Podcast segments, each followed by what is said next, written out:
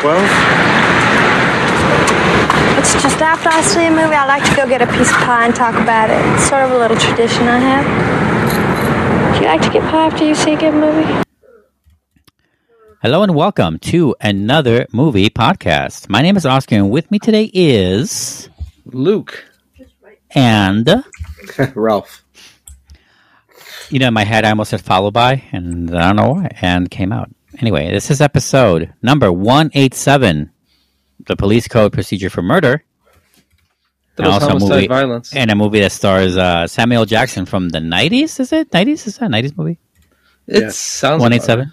Yeah, right.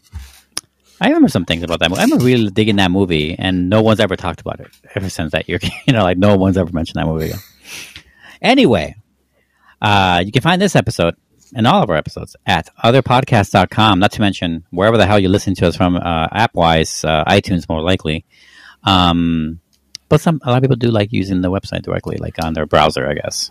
I never never listened to a podcast in my life that way, but people do that. That's a thing people do. Um, anyway, and over there you can see uh, as we're about to close down. This episode closes our most recent marathon of parodies. Our parodies marathon, our spooftacular season, spoofness. Uh, they don't mean the same thing, but they almost mean the same thing. Anyway, and uh, check it out with uh, today's final, the the, the finale of it. But uh, we did the how many more? Five more before. So uh, check that out at otherpodcast.com. I almost forgot that word. Anyway, uh, Luke, Yo. anything new with you? Honestly, not really. Just uh, some construction going around, so it really sucks because there's Right. dust everywhere. Right. And it's like everything I own is just layered in dust right now. And if you try to Have you been uh, sneezing? I have a air purifier going on at full blast, and it's linked to a air quality meter thing. So when it gets to a, a certain threshold, it even it, it kicks it up. Hmm. Yeah, So it's been non-stopping. Yeah, It goes up to 11. Goes up to eleven, doesn't? That's the movie you missed. That's funny. I know. I think. Um. All right. That sounds terrible. I know you also have to leave the house for a while, right? Like leave where you Yeah, that's not gonna happen yet. But I'm, right now, like in the morning, they show up so fucking early, so I have to like get up, get all my stuff together, and then like I just go to work an hour early now, just just to avoid it. Really? Hmm. Yeah, They're gonna think you're so productive for a while. I'm getting paid. It's overtime. Yeah. Right. Uh, all right. What about you, Ralph? Anything? Anything new you want to share or mention? Um, no, nothing crazy. I've just been watching. Well, there's also construction going on in the house. Really? Yeah, the bathroom's getting redone. Not mine, but Hmm. the one downstairs. And um, so there's like the doors are left open and unlocked Hmm. Okay. all day. You mean like the main door to get Yeah. into the house, not Yeah, like yeah. not like the bathroom door. You know. No, no, no. no. Right. So like it's like the back doors, like where I come through. So I'm just like, But what are you? Are you guys in Canada or something? Because you're not. well, this because they're so in and out. They have to come in and out of the house. There's no point in like locking a door to unlock. No, it. I know. I'm I'm kidding. I get why they're doing it, but I'm just like it's annoying. So Um. Yeah, no shit. It's annoying because also like I came home. I like to come home and shower after work, hmm and they're like, "Oh, the water's cut." Like, yeah, of course it is. I need 48 hour notice. I'm like, well, when no, they turn it on like, you know, whatever. That day. Yeah, Right. that day. So I'm just annoyed. But besides that, um, been watching some stuff around uh, with Leo. Um, I'll talk in one of the reviews later. He saw part of the movie with me um, for our marathon, and he uh, and I Oh, was okay. giving him all the where it all came from. Um, like the origins of the jokes. correct, yeah, origins of the jokes, yeah, Oh, the and- references. You mean like that? yeah, yeah, yeah. Okay. And then same with uh, we've been watching, like slowly watching more like Halloween movies around, or like style Halloween style or something like that of just gothic or things of that, like with Beetlejuice and with uh, uh, more Tim Burton movies that we've been watching as well. Uh, I would say yeah. Tim Burton is a good uh, stepping stone, that's what I said too. right, for Yeah. horror. I think so. hmm Or that he's good at those stop motion people, No, I mean just Nightmare. Like Coraline and That's not that- him either. No, but th- that team that does it. Oh, yeah, that's that also like a good. Yes, they're, they're a production company for sure. They're uh, Selznick. What Selnick? Selick? Selick. That's his name. Something Selick. Selznick. I, might be like wrong. But Team sounds- something. No, no, that's the team. The director. I'm talking about the director, which I'm sure is Oh, part of the same team because he directs all those movies. Um, I forgot what I was saying about that, but he's a good stepping stone because he's really good at it too. So it's not like Yeah, yeah, yeah. there are a lot of bad movies. No, bad there's a, a ton of bad movies for sure. Um, but yeah, besides that, just yeah, been doing that stuff. Nothing else crazy. Well, I'm just going to mention this because it's uh, on on point with everything. There's construction down the. on the got construction. Not at, not at, not in this building, mind you, not in the building I'm I'm sitting in right now, but in the uh, like uh, the start of the block here. There's uh, they've been that that that the side has been closed. You can't drive through it at all for uh, at least a week. Uh, I think I noticed it a week ago, but it could have been longer. You know, no, the block is not hot. Um, that's such a 1998 reference. I don't even know. Um. Anyway, and uh, that, that's really it. Uh, you know, they did forget something very crucial in our opening. I don't know why I forgot this. I'm really good at this usually, but I forgot to mention the movies we're reviewing today. So I'm going to do that right now. I'm just going to go with it because I did. Right? I haven't mentioned it, right? No. Nope. Okay. You guys didn't notice it either, by the way. Hmm. Just saying. Um, yeah, because I was supposed to talk about it as soon as I mentioned the episode number, which I did, and then I somehow skipped the movies. Anyway, um, before we get into our recent discoveries, we should talk about what we're reviewing this week. So, obviously, it's the title of the episode, but I'm going to talk a little bit about it. So, uh, episode 187, right? And those three movies are chosen by Luke here. He is going to end our marathon that we got going on. And the the movies that he chose for us to review are definitely unique. Okay. Um, no, I- I'm kidding. They're, they're fine. But I, I think what uh, they have in common is that it for sure cements the the the fact that he is he must be paid by Amazon Prime to he must Show, be. It's show. To show, It's a show. to show these movies. Dude, I, Yeah. did you just look up the last two most recent Amazon Prime movies and you just picked those two movies? No, what I did is I I go to I go to the Netflix Wikipedia page, the Hulu, the Apple, and the Amazon one, Mhm. and that that's where I choose the streaming movies from. hmm And it just so happened that Amazon had like two recent ones. You just, I just happened to be that you were colorblind to the other streaming apps that you supposedly logged into to check or whatever. Negative, sir. Yeah, right. Ah, okay. Those movies are Totally Killer. Again, this is a Prime movie. Uh, totally Killer is a um, comedy horror, horror comedy even. Um, not unlike Happy De- Happy Death Day. It feels like they're similar in the same vein. Um, and then, and I assume you picked that because it's Halloween, but also you just said the most recent ones. Um, Sure. We're also going to review from Prime Video uh, a biopic. I don't know what kind of just drama, I guess. Yes. Uh, I was going to say, it's a comedy? No, not really. Um, Cassandro or Cassandro might be the better way Cassandro. to say it. Cassandro, yeah, with two S's there, and uh, that's a biopic of a person I never heard of. So really, like I know nothing of this subject matter going in. So that's an interesting way in, in itself. And then finally, as part of our uh, marathon, our parodies marathon that we're ending, we're going to end it with a, a, a classic, uh, Mel Brooks classic, Spaceballs, arguably his most um, famous, give or take, famous movie. I know Young Frankenstein's out there. Um, most famous, more popular, most popular movie. You know, um, Spaceballs. We're gonna review that movie to end our parodies marathon, and not, and not not a bad filmmaker to end it on, uh, because he's like the king of that shit. You know. Um, and now we can get into some recent discoveries. Hopefully that made sense. All right. Recent discovery is pretty self-explanatory. Luke, you're going to start us out. We all saw some things, and I'm curious to what you saw. You saw, Well- man, you're catching up to a lot of things today. Well, I hung out with you, so Mhm. uh, we went through my entire uh, iTunes queue Yeah, of Three- things I 400 and something. Yeah. 495. No, is it 495? hmm It was in the 400s. Yeah. But anyway, we decided to watch Blade Runner 2049 Hmm. since I've never seen it. He owns it, folks, on iTunes. Like money was exchanged Right. for for for that title to ex- to exist there. And I'm I still haven't made glad- that TikTok video, but I gotta make that anyway. Um, and then that's why we saw. It. Yeah, no, it was uh, it was good. I enjoyed it. Uh, definitely, it's a sequel to Blade Runner. If you don't know that, now, Oh, yeah. now you know. Yeah, Yeah. it uh, it answered some questions I had from the first movie. Oh, really? Yeah, Is there one? Is there an answer that you that isn't like the, the biggest spoiler of the movie?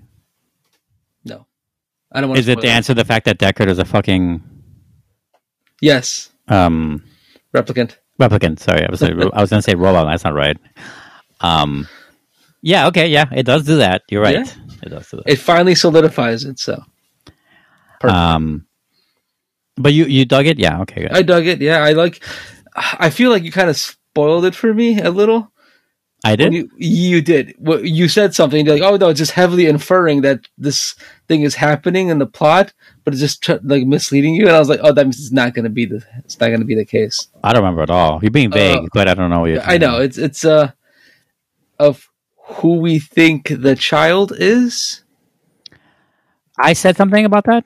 Yes. No, I think you said something, and I was just trying to neither confirm nor deny. No, the way you said it, I was like, oh yeah, the way like it. It's it's not going to be this person because of how you said. it. Oh, well, as long as I didn't tell you who it was, actually. No, no, it's fine. That's fine.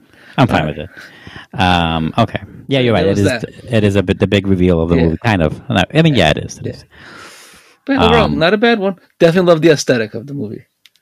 Yeah. In general, though, I kind of feel like we should ask a question about that. And um, like, how do you guys feel that, or how do we feel that in this case, a different filmmaker, Denis Villeneuve, directed the Blade Runner sequel, where Ridley Scott, who has been doing uh, a sci-fi work still, he's very much active director still, didn't do that movie. Oh, You know, like his late Napoleon's coming out. That's his movie. Yeah. You know, oh yeah. Can't wait for that one. and he did Prometheus, which is not like too far off from Blade Runner, you know, and that's a heavy sci-fi concept sequel of his own movie originally. You know, you know, like how do you? Is this like a? I don't know. I mean, wrong. I love the movie. Did, did he get the Ridley Scott blessing? I, I would there's- assume so. I mean, he didn't come out on Twitter or whatever, but uh, there's contracts involved and everything, so maybe he can't say anything. You know, Yeah. I have no idea how it works really. We'll see when there's a Comic Con in like ten. Anyway, years. but that's weird, right? Because it's not like the filmmaker is like retired, you know, and this guy made the movie. yeah, or- but sometimes you don't want to do sequels. It's really Scott. Don't be wrong. I'm not saying he does all sequels. He does a lot of original stuff, but he has done sequels, right? So still very. Maybe he didn't want to do a Blade Runner sequel. I guess not. I guess not. Anyway, I just think it's a little weird. Not weird, bad. Not weird, good. Just weird. Uh, anyway, what else you got? Then, well, then I showed you, uh, or I told you about Mm-hmm. the uh, Ari Aster short film thing that he did when he, I guess he was. Well, you college. hyped it up to me, and you were like, I don't know what you made, what made you think we weren't going to watch it after Blade Runner. you know. I was Yeah. like, yeah, we're gonna watch it. It's a short film on YouTube. You're gonna watch it today. Yes. Anyway, Uh, but yeah, so we saw the strange thing about the Johnsons, Mhm. which is uh, I don't know, it was like twenty-ish minutes, give or take. Yeah, it's, it's only on. YouTube. It actually leaked, and they put it on YouTube, so that's how people found out about it. And it's about Yeah, this is like a, a short film thesis, right, Yeah. or something. and it's a very disturbing father-son relationship. If you want to call it that. Yeah. I don't know. I, I don't want to spoil too much. I, I heard about this from an act from another podcast, and that's why I was like, I need to watch this, even though they spoiled the shit out of it on that podcast. Yeah. Okay. So you, so you don't, you're afraid. Yeah, you don't want to spoil it, even though it's an No. older thing and everything. Okay. I think it's best to wa watch and experience for themselves. So no, I'm with you. I'll go with I'll, I'll go in sync with you because obviously I saw this too. It's on my recent discoveries. But um, this is Ari Aster's essentially first film, first short Yep. film, or one of his very early works. Before this is a guy who did Midsommar, Hereditary, and this year's uh, Beau is Afraid. That's the same filmmaker. So if you've seen those movies or heard of them, he's fucked up. Um, well, he does like fucked up shit, and um, so in in that spirit, I would say uh, the strange thing about the Johnsons is as fucked up as his work that he's known for. So it it follows in step with that shit. You know what I'm saying? So I'm just trying to tell other people because we don't want to spoil anything. And again, the, in the first minute, you kind of you get your first big whiff of what how fucked up it is, Mhm. and it just follows down that path. Definitely. basically it just follows down the same path. So like it's not the biggest spoiler in my in my opinion, but you're right. It is surprising if you go into that movie not knowing anything about it. So um, we recommend it. I mean, I recommend it. Do you recommend it? Definitely. Okay. May they be traumatized just like I. Yeah, may they be may we traumatize everyone to watch it. Yes. All right. Uh, then Mhm. I saw two older movies. One being 1984's Red Dawn, which I've Hmm. never seen. right on. Yeah, sure. And, Okay. uh, yeah, that movie starts. That movie's just what within five minutes. It's like full on action. It's like holy shit. No, Is it really? I haven't seen this since Yeah. I don't remember when. it, it just starts off like right off the bat. That's crazy. Okay. It's good, enjoyable. It's about the uh, it's uh, commies taking over, right? Or something. Yes, The yes. Soviets. Yes, the Soviets. Yes, and it's the eighties. The Soviets were the enemy. Right. So yeah, Okay. good one. A lot of a lot of people that are young now they're old, like Patrick Swayze, Charlie Sheen, Yeah. Jennifer Grey. Uh, what is it? C. Thomas Howell, Lea Thompson. So yeah, Lea Thompson. good movie. Nice. Good movie. I've seen like little skits from it, like here and there, like uh the drinking of the deer's blood and things like that. But I've never seen the full movie, so finally, Oh, that's strange. yeah. I'm curious, real quick. Have you seen the remake? No. You know there was one. I know. Okay. I hear. I didn't see it either. As uh, does that have Chris Hemsworth? I want to say. I'm not sure. And like I hear that too. there they use uh, s- like North Koreans. Yes, that's the new enemy. Yeah, that's the the new the newer enemy. Anyway, so yeah, yay or nay? Are you what? Yes, yeah. Okay, you liked it. Good. It ages Uh, classic to a lot of people. Oh Not yeah, definitely. Not for I me, bet- but for a lot of people. Yes. Yeah, there's a bunch of Red Dawn people out there. I bet in South, like, wow, once these you know commies come, I'll kill them all. Oh, right, they're as ready as they were. Yeah, because Right. they're just kids, really, doing everything. All the heavy lifting in that movie. Um, Yeah. It's like it's like a Home Alone on a, on a country scale, Yeah. where they have to prepare. Anyway, or fight back. then the three of us watched The Exorcist. Yes, there's another hangout. We hung Yes. out like a couple times here. Yes, I've never seen this one either. I've seen some of the clips once in a while, you know, because it's a very popular movie. But I You didn't really see it, but we Yes, can count it as you fucking being in the room when the movie was saw it. playing. The movie was playing in the background, yeah. Shut up. Mhm. See, we also watched Jason X or whatever it was. I didn't put that one. Jason goes to hell the final Friday. Okay. whatever. Do it right. Yes, that. It wasn't Jason X. It wasn't okay, just guess what? There's a big difference. That's not in my recent ones because I didn't pay attention to that movie at all. I'm not even counting it. Exorcist, I'm counting because I actually watched it. But your screen time was similar.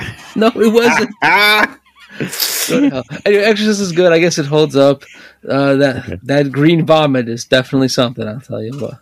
The pea soup. Just who kept giving her pea soup? Yeah. Yeah, it's um yeah. Okay. No, I won't say it. Um what what what is the most striking thing not the pea soup Oh yeah, that you I, I, found about that movie? Yeah, go ahead. um, things that I didn't know like that happened in the movie, like her and like stabbing herself in the privates with a fucking cross and all that stuff. That was pretty um pretty fucking wild. Okay, let me rephrase the question a bit more. Um, is there is there something in that movie in The Exorcist that you noticed that like something that um, made you see why people love this or consider it a masterpiece? Like, can you see like um, you know what I'm saying? Like, can you Catholic see why guilt? people call it that? Catholic guilt. Catholic That's not actually bad because see, how because it's an early ass movie, and I'm not saying Catholic based horror movies didn't exist. I'm sure they did. Um, but this is the one that rose, right? So All right. All right, and there's one last movie. okay, So, what is this one? I didn't put in the full uh, title, so I gotta give a little preface.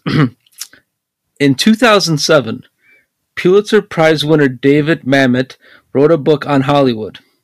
In Hmm. it, he listed only four perfect films: The Godfather, Okay, A Place in the Sun, Dodsworth, and the number four movie, Galaxy Quest. I saw Never Surrender, a Galaxy Quest documentary. Okay, that's what NS stands for. Yes. Um, never, never heard of the other two. I'll tell you what, I've seen two of those, the obvious two, and I don't know the other two.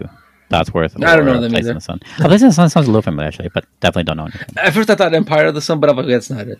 No, no, no, no. Yeah. Galaxy Quest, really? Yeah. I wonder why that movie. Oh, because it's perfect. It's the best. I mean, Star that's the guy who- this it's is the, the best guy- Star Trek movie that never came out. Uh, yeah. Not not arguing with you there. Anyway, so what this documentary? Yeah. This documentary is the reason I wanted to watch Galaxy Quest, aside from the marathon, to watch the documentary about Galaxy Quest because I wasn't going to watch Galaxy Quest documentary without watching Galaxy Quest. So you do have a sense, Yes. a common sense in you. Okay, that's good. Yeah, but it was a I pretty like good how he went the longest way around to watch a movie. Yeah.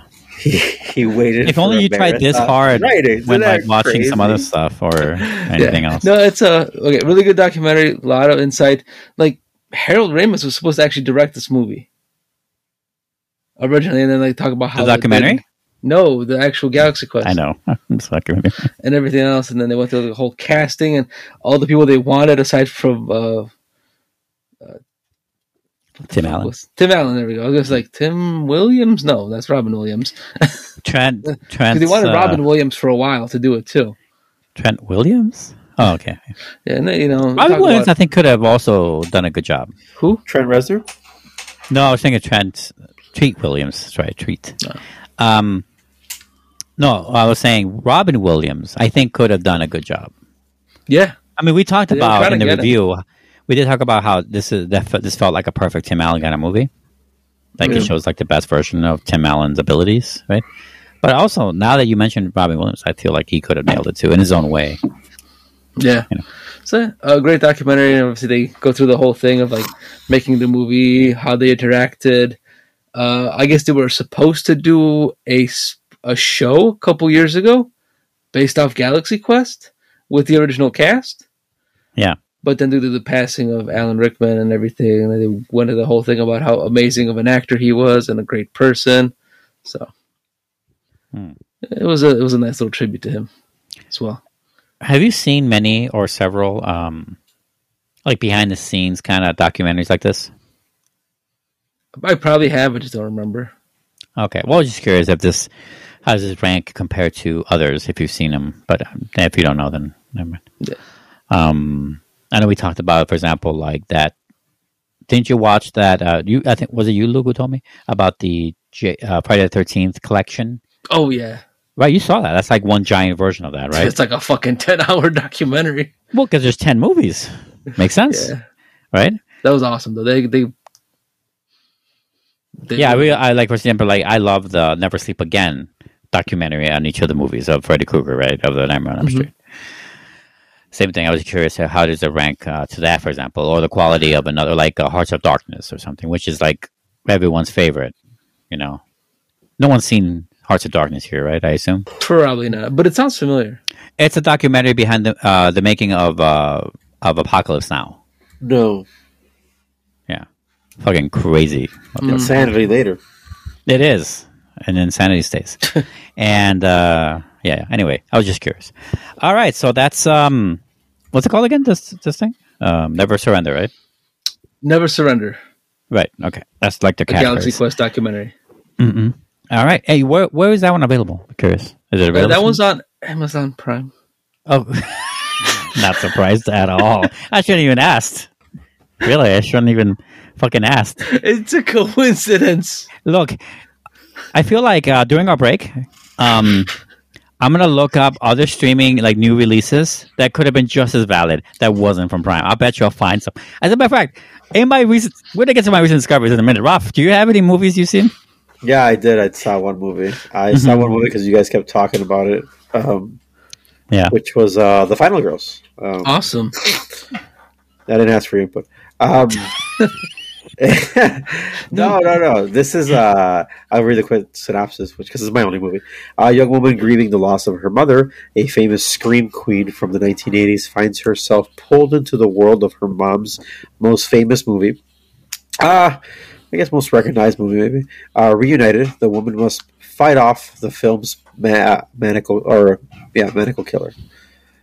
Um, this uh, I didn't know I had uh, what's his face in it from uh, uh, Workaholics. Oh, uh, oh yeah, that's that guy. um, T- uh, Hidovich, something like that, right? Uh, no, Adam Devine. Oh, that guy. I'm sorry. I thought you were talking. Oh, No, was Tho- Thomas Middleditch is the guy from uh, what's it called? Um, the guy who was in, uh, God, I'm thinking of Pied Piper because that's what he created. Yes, it's Silicon uh, Valley. Silicon Valley. Silicon Valley. Yeah. That's driving me nuts. Thank Yeah, you, everyone. Workaholics is the Comedy Central show. You're right. You're right. Um, and uh, he plays like the perfect role in my opinion. Well, Adam Devine. Uh, this is a cool movie. I, I I always like movies like this, which is like the Last Action Hero style. Yeah, I was gonna say last action hero horror movies, right? Yeah, yeah. Uh, it was it was pretty cool just to see what has to happen, and I it was funny too because it's it's the first label on this is comedy. Um, and, Yeah, I was also blown by that too. which is like yeah, there's comedic moments, but there's more horror mo- moments in my opinion than Yeah. comedy. So I feel like it should be called a horror comedy. It's like calling Screamo a comedy because some things are funny in it, but Yeah, I I wouldn't call it comedy first. Neither would I. Yeah, place, maybe you know, but not first. right. So yeah, it's interesting, but uh, yeah, it was a fun movie for sure. Uh, it just it was a little sad that I had to watch it like in three parts. Um, it just I I so the when I started watching the first time I had to stop because I had to uh, get my kid from school and then Life of a parent, yeah, right. Exactly. yeah yeah get my kid from school and then I'm like well I'm not having him watch a movie like this and Yeah. X Y and Z and, Oh, I think he'd love it. and then uh, and then the next time I started watching it I fell asleep because I was, I was tired. Right. that's- This one being a parent. and then the last time I was like, well, I think I have enough time to finish this movie before I have to pick up my kid again from school the next time, yeah. the next day. Yeah, so it was Yeah. one of those. But I got it. It was fun. Uh, I like how ridiculous uh, what's her name was in the movie. Um, the like one girl who just wants to get naked the whole time. Yeah, right.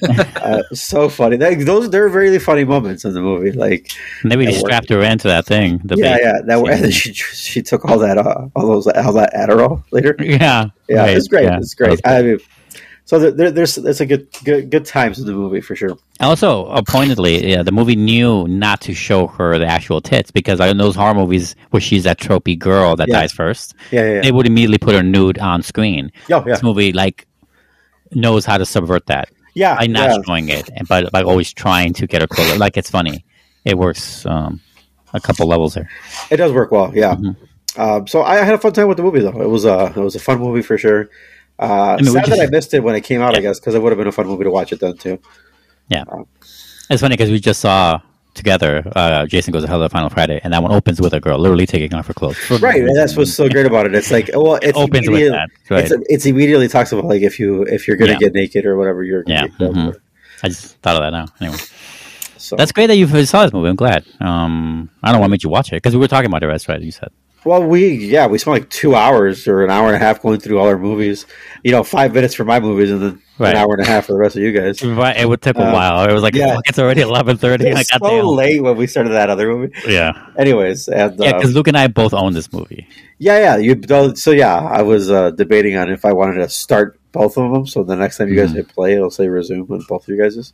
But I decided I not. to. hate you I know, I know, I know. You do, I know you do so much, so much. but I did not, nonetheless. Um, so yeah, it was it was a fun ride for sure. Okay. Um, on my end, obviously, I already took out one of my picks because I saw it with Luke. Um, I saw. I've been watching a few horror movies because it's the season, right? Tis the season. Now, are they good? No, but here they are. Um, I'll go through them pretty fast. They're not offering a whole lot. Uh, I saw Elevator Game, which I just like. You know, I just chose a random horror movie. is on Shudder, also from this year. You know, newly released. That's that's kind of my aim when I watch horror. Uh, horror that I don't know anyway.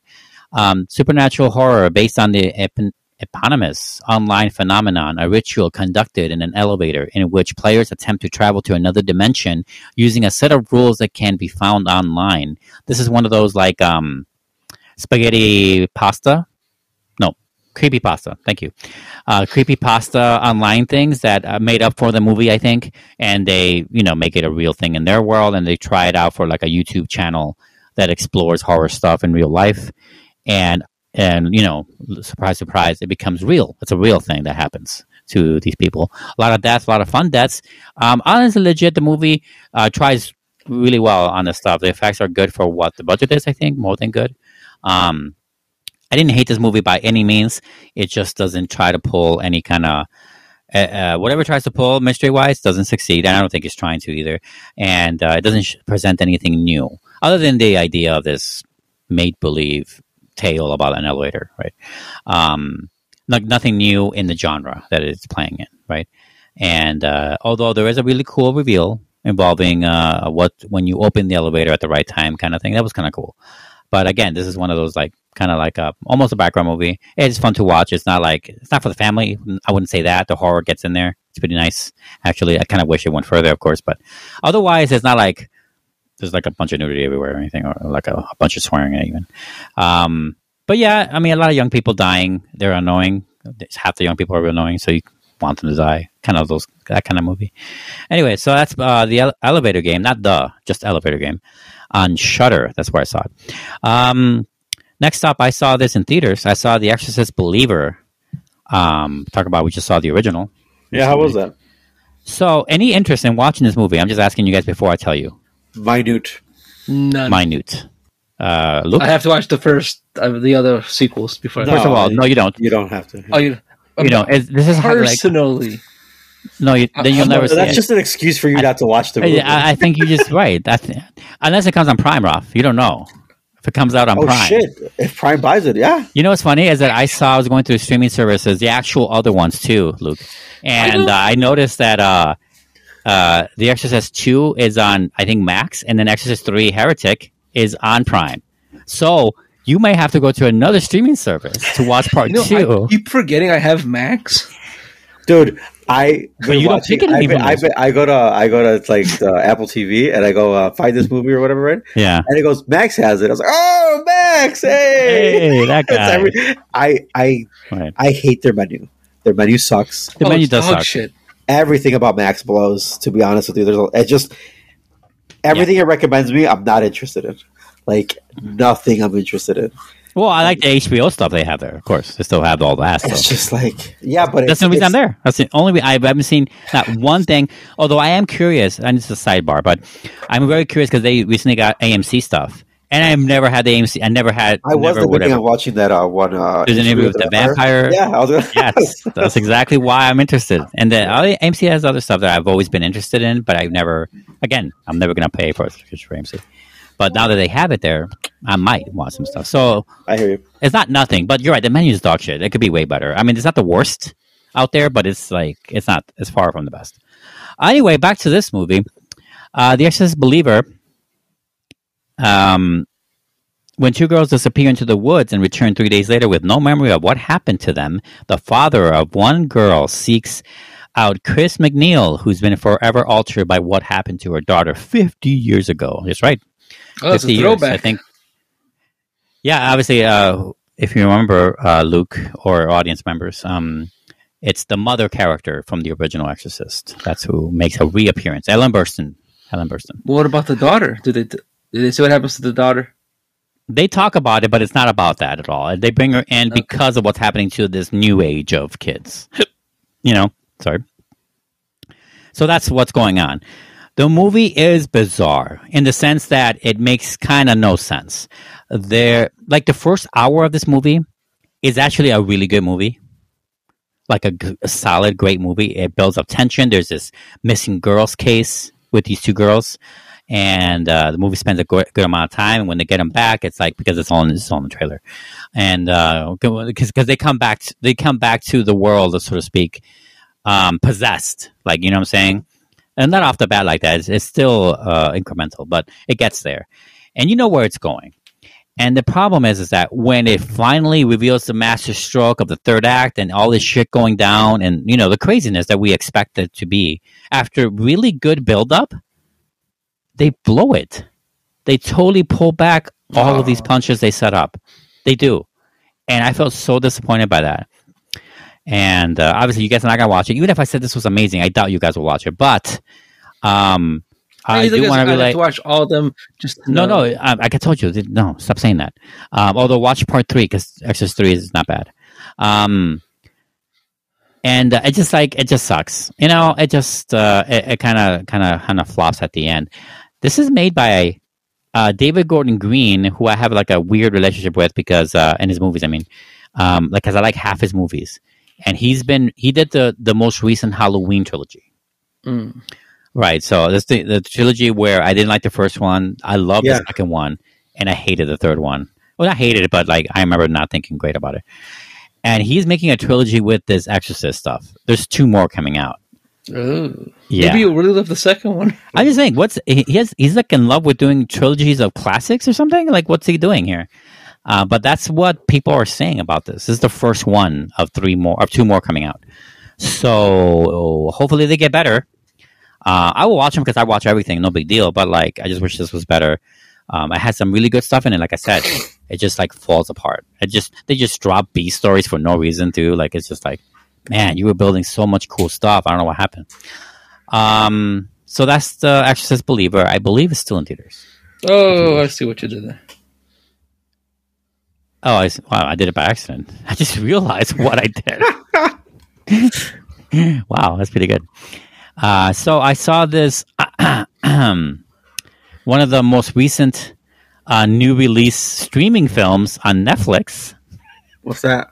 It's called Reptile, which would have been a, a, not a bad fit for a horror movie month, although it's not a horror per se. It's more of a thriller mystery. Um, Tom Nichols is a hardened New England detective, unflinching in his pursuit of a case where nothing is, at its, is as it seems, and he begins to dismantle the illusions of his own life. Um, this movie stars a bunch of actors that that you all recognize for sure. Um, primarily, it stars Benicio del Toro. He, Benicio del Toro is in this movie. That's the only reason I hit play because I love Benicio. Right? He's a fucking solid actor. Right? This movie also stars Justin Timberlake and blast from the past, Alicia Silverstone. Hey, I'm interested. She's in actually two movies. Uh, not from my roster, unfortunately, but there's another movie on Shudder that came out this year that has her as the uh, one of the lead roles. So, is are we are we getting a Silverstone back here? Uh, comeback? You never know. Um, for those who are wondering, she's the star of Clueless, and that's her biggest movie, probably. You okay? That's her, her the crash from Doom there. Um, Yeah, markers fell. Okay. Anyway, so uh so that's that's what this movie is, and I think is I think it's an okay movie. It's an it's a crime um, movie. It's definitely like a mystery of solving the case kind of movie. And Benicio is definitely giving it. I mean, I would say his direction, whatever he was given for the character, is a little strange, but also that fits. Benicio del Toro's kind of like over anyway, so it makes sense that he would be a little strange in some movies. Um, this is one of those for sure. I like, I like you know him in the movie. I like him playing against other characters and actors in the movie. Uh, I actually kind of really like the dialogue too. Overall, um, the mystery itself was okay, I think, and I think it has some strange uh, forks in the story that I don't think were necessary in the movie. I would say ultimately this is like a three star movie. Um, it doesn't rise above itself or the genre. It doesn't. I don't even know why it's called Reptile. I'm sure there's some clever, you know, fucking literature component involved with some analogy or something, but um, I don't know it. And ultimately, I didn't care. Like, I definitely not going to rewatch it. I'm not going to recommend it. I really like del Toro. If you're a fan of him, for sure, watch it for that reason. But there are definitely way better movies for him in it. Um, but uh, I don't know. I guess I wanted a more enthralling mystery, and the mystery was just okay. So that's what I think of Reptile overall. And again, that is a new film, actually new uh, streaming movie on Netflix, not on Amazon Prime. Um, so we're gonna take a break here. When we come back, we're gonna review our first film of the evening, which is what, Luke? Totally killer. You gotta say it like totally killer. No. Like, well, I just did it for you. So stay with us.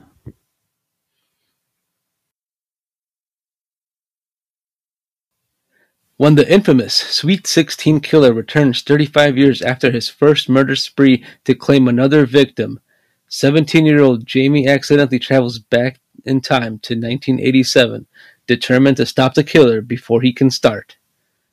Totally Killer. On Amazon Prime. You don't have to mention that. Although, yeah, you do because we should telling people. Where we...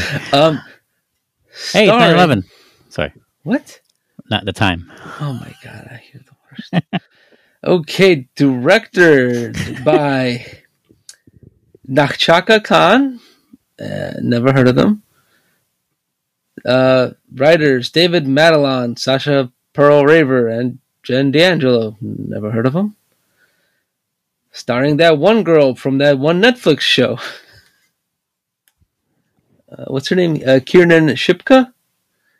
Uh, Oh, you're talking about uh, Sabrina, Sabrina, right? Teenage Witch. yeah, yeah, yeah. That's what. You know where she's from before that, right? um, uh, Mad Men. Yes, she plays uh, Don Draper's uh, Yep, daughter. Yeah, Uh, She's the one that didn't get reca- recast, right? Because the one. the son the son got recast? I Oh think? yes, you're right. You're right. You're right. Uh, the two kids, she wasn't recasted. Yes, correct. all right. Then, Because yeah. because the brother was younger also. yeah, it is true. Yeah, they needed It, to make it made more sense. jump. All right, starring other people I've never heard of, like Olivia Holt, Charlie uh, Gillespie, Gillespie, Gillespie, whatever, Giuseppe, Lochlyn Munro, Troy Leigh, Anne Johnson, Liana. LeBar- Okay, look, none of these people matter. Th- th- These, you know, not not a top tier cast here. Okay. Huh, okay. Although, so actually, I was gonna uh, first impressions. I, I was actually gonna go to you for this one. So, Oscar, what are your first impressions? Uh, totally killer. Yes, on Amazon Prime. Oh my god. Well, first of all, we should say that. Oh no, where's the other voice here? Oh, Um, Yeah. I mean, We- Rob had a hard out. We record this at different times.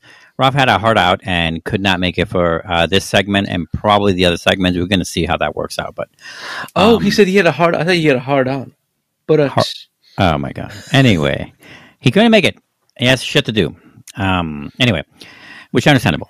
So, uh, look at it. We'll finish this segment and maybe the rest of the show. Anyway, so my opinions on Totally Killer is that, um, that I think uh, comparing it to A Happy Death Day is apt. So anyone who's seen that movie, that horror comedy, it's like Groundhog Day but horror and more comedic.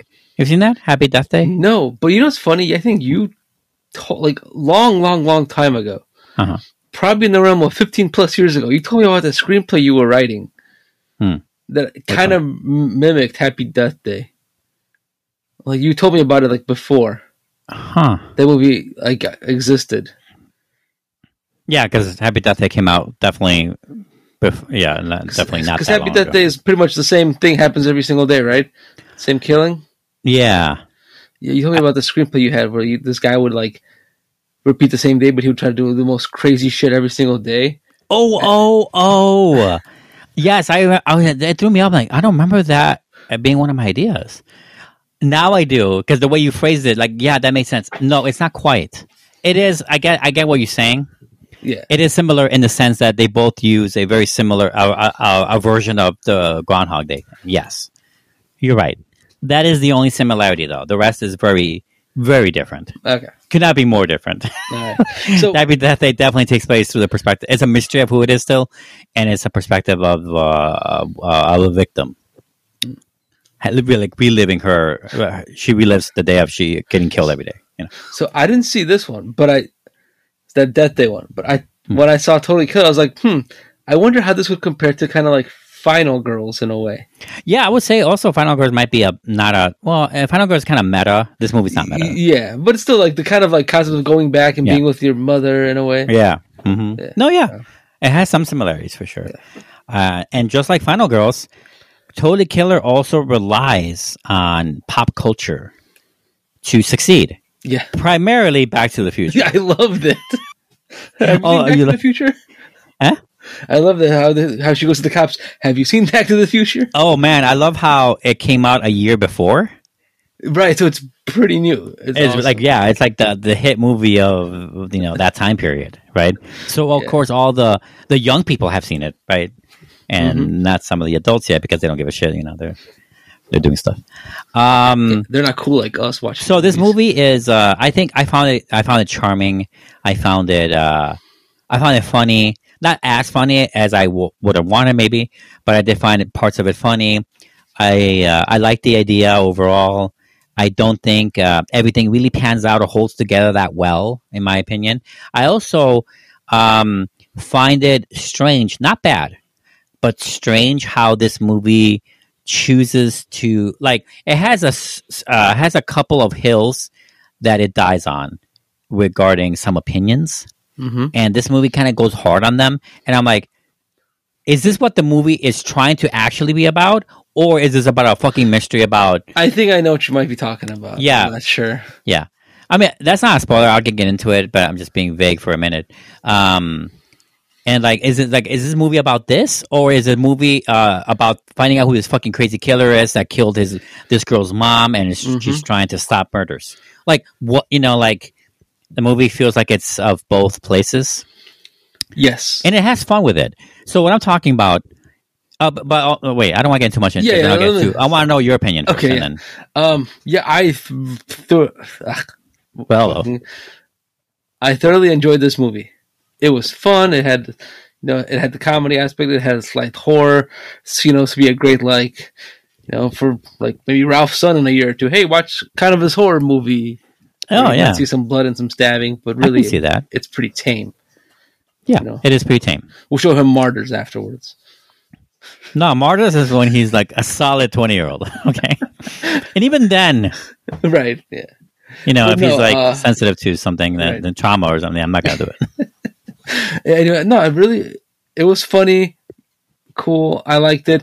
I like how they explained the time travel in like their way. How like, oh no, Back to the Future got it wrong. this is how time travel works. right. And I was Right. like, okay, I get it. How time travel is going to work in their theory or their, you know, in Yeah. this movie is cool. Yeah, there was a couple things that uh, were like, I'm like, okay, really trying to beat a dead horse with you know certain aspects. Yeah. It's, it's the 80s. Times are different. Get used to it. So Yeah, that's that's what I was gonna. That's that's that's that's, the, that's the thing that kind of threw me off that I found weird in the movie is that it it chooses to and and I get I get it I get it. I mean, this movie is a. It's weird to call it a throwback, but it's using 1985. Is it 85? 87. 87. My bad. It my, uses the- 19 my year of birth. you were born in 87? Oh, yeah, Yes. yeah. That's right. Um, this movie uses 1987 um, uh, the same way that, ti- that Back to the Future uses 1955. Right? Mhm. Like a look back into a world that uh, you never thought you'd see, and obviously it was long before you, especially with a young person, a high school age kid going back. Same thing. It has a very similar premise to Back to the Future, guys. Totally Killer Yes. is hella similar in some in some crucial ways. Um, but uh, ho- what where they differ is that one chooses to show the past through a rosier lens or in a more background way to the story that's in the foreground, right? And that's Back to the Future. Yes. That's the actual movie about Back to the Future. In Totally Killer, it chooses to I don't want to say neg, that's not the right word. It chooses to criticize the 80s that she's traveling to a lot more and be more in the forefront than using it as a background or a backdrop backdrop to the story that's actually happening. And I found that weird. Because you I mean, first of all, you can't convince toxic people today to change. Why what makes you think Right. it just seemed like it seemed like the Kiernan Shipka's character, I forget her name in the movie. Jamie? Jamie, thank you. It seems like Jamie is um, is like a meta person or fourth wall breaking character in a world, right? In this world, in the eighties, she's like a fourth wall breaking character, like a comedy uh, character that tells you like tells the, the truth to the camera uh, when someone says something offensive, especially offensive to today's point of view. And granted, some of that stuff is legit offensive Yeah. even I would even say all of it in some way is, but some of them are worse than others. Particularly the jock shit. Um, that was that was not good. Um, and she's like, to like personal space to personal like they don't believe in that back then. So they don't know what that concept is. Right, right. Nerd. Nerd, right. Les out. oh my god, that was that was like no, like yeah. I'm, I'm glad we could we took that out of our roster of Right. things to say. That's good. Um, anyway, and uh, see, like some of that stuff worked. Like we're laughing about it a little bit, yeah, because some of it's later than others. But the thing is, it felt Yeah. like it was all the time. oh yeah, I was always like you Yeah. couldn't go a couple minutes without like hey, that's problematic. Yeah. That's problematic. That's this. That's it. Trauma triggered something, right? It's like they don't know what those words mean. Yeah. Uh, you're right. They don't, or they act like they don't. And, uh, you know, and unfortunately, it also, so the problem with that is that the movie has a lot of that. And along the way, it uses the 80ness, 80s-ness of it, of the world they're in, Mhm. to justify dumb behavior that gets people killed. Yeah. Of course, I'm talking about primarily the cabin stuff. The cabin is where I think it's more egregious, in my opinion. Um, and I think some of that stuff made the movie not as good. You know, it just made it feel like, like it's, it can't exist without. Like this movie feels like it can't exist without Back to the Future, and it can't exist without the screenwriter hating the '80s, um, or something like that. Um, you know, because it's the past. Like, I mean, it's like it's not even in a it's not even in a, in a historical bio period kind of way. It doesn't feel like a period movie either. It just feels like it's making fun of that period. Um, you know, but I just felt I felt like I was off. The energy was off. Mhm. You know. So, is that how you felt, or did you like it overall, or what? The whole was it off a little, but I still really enjoyed the movie. Okay. So Uh, what would you think of the idea of the Sweet Sixteen killer, like the way this guy operates? yes, I mean yeah. So if his mo was to pretty much get a girl, stab her sixteen times, and like Right. leave us like a sash on her, like sweet sixteen, like a birthday girl thing. Yes. So Yeah. As And far as serial so- killer ideas go, yeah, it's not terrible, I guess. right, pretty basic. I mean, There is a scene where he goes back to stab the corpse additional times in the movie because he didn't do the full 16 because he was like stopped in the middle. Uh, that was kind of funny. I don't know if that was meant to be a joke. I hope it was because it was funny. yeah, it had to be. Uh, But imagine like losing cut, you then you gotta like shit. How many times? You gotta like lift up the shirt. Uh-huh. One, two, three, four. Is that a double stab? Yeah, yeah. Uh, I really like the beginning because uh, uh, in the beginning of the movie, when they're in the present, um, Jamie's mom is played by that girl from Modern Family, the the mother from Modern Family. I don't never really seen that show. Well, that's why, but that's okay. She's like the main, one of the main stars for sure. One of the main stars. She's in every episode, you know.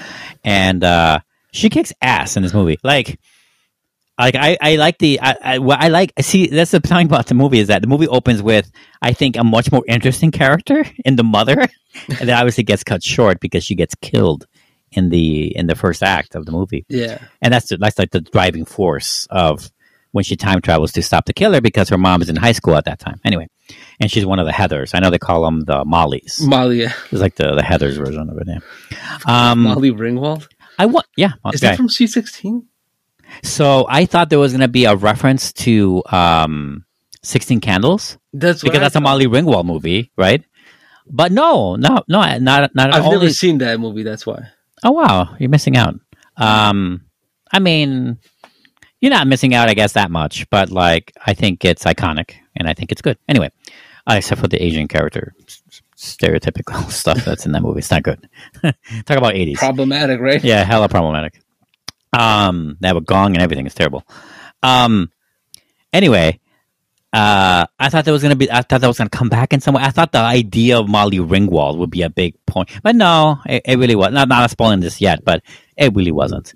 And I'm like, no, it's just 16 because they're 16 because Sweet 16 sounds right, and the killer just thought it was cool. Probably that's that's it. You know, that's that's really it. There's Pretty, no mystery. pretty. Mm-hmm. basic. I mean, obviously, when you find out who the killer is, you're kind of like, eh, I, I guess. But as I was saying though, when when the mother gets killed, like I like that character a lot because she literally learned from the high school age. She learned. She trained herself. She was ready. Obviously, still got her killed, which I almost found unbelievable because of how how well prepared she was. She fought back like the way we want most victims to fight back. You know what I'm saying? Yep. I thought that was like the best part of the movie, almost. Uh, not really the best part. You know, Well, I mean, when three of your close friends get killed, you gotta assume you're next. Yeah, right, right.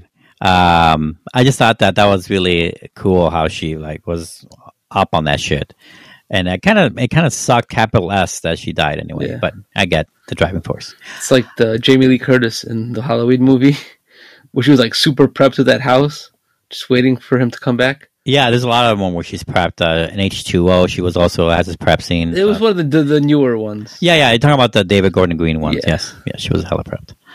Yes, I like I like prepped stuff. I like when they're prepared. I like it. I like something. I, I don't like the meek shit anymore because there's so many of those. So many of the unknown, you know, unknown corner around this house that you shouldn't be in. You know, whatever. Anyway, um, should we get to spoilers, or do you want to mention anything else before? I love how easy it was for her to get any type of information. No one cared. Uh, give me an example. I'm trying to remember. She goes to the school. Hi, I'm a transfer student from Canada. Oh, Oh, yeah. yeah. Here's your transcript. Yeah, uh, that's these are your classes. And Yeah. then next thing, hey, I need to find this person's classes. Yeah, here you go. They're in this class. Yeah, It's like, don't you care about their privacy? Or right. it was That just was- so that- innocent. Everyone was so naive, well, I wouldn't say naive. I just think they trusting. No, I wouldn't say trusting either, which also uh, seems like a synonym to naive. Um, no, I just think they didn't care. Look, I, I don't think they care today either. With the, you're just forced to do it. You know, like Uh, we get in trouble if we don't. That's the difference. Is that back then they didn't care and no one was told otherwise. But nowadays, it's not like people. I'm not saying people care or don't care that much. I think the people care about as much as they did back then. It's just that they're they, if they don't do it, they're in trouble. You know, Okay. that's the difference. And that's how it feels to me. I could be way off. That could be my cynicism. I just don't think it is Oh, based on my or my living and as a in the workforce here. But I, I never worked in a school, so I don't. How did you? What did you think of the uh, time travel theory? Which theory? So they said when when this girl, so this girl has like a best friend whose like, mom is a smart. genius, Yeah. and her mom has like this notebook of like how to build a time machine, essentially. Yeah, kind of like And Donnie so- Darko. yeah. Anywho, uh, after they talk about the the time machine, they talk about how Back to the Future got time travel wrong, hmm and pretty much you know with Back to the Future, you go back in time. If you change one thing, the whole pretty much everything changes. And the present changes, right? Right. Whereas they said in this one, it's like if you go back in time, time is like a river flowing. So Uh-huh. most of the stuff's still going to happen. It'll just slightly happen a slightly different way. Won't Well- dramatic of a change. Yeah, I I don't think that's how quantum physics works either. But it's closer than Back to the Future. I think Back to the Future did get it way wrong. But it's fun and it It works your- in the in the mechanics of that movie. Back to You- the Future. you overlook it 'cause perfect they- movie. Don't they establish their rules and they stick to them. Yeah. But it's, it doesn't get time travel right. But not that time travel is ever going to be real for us or real at all. But in in, in quantum physics ideas and theories, um, it's not as it's not as tight or as a or as uh, as good as Timecrimes maybe or primer, but it is better than Back to the Future. I do like this one more.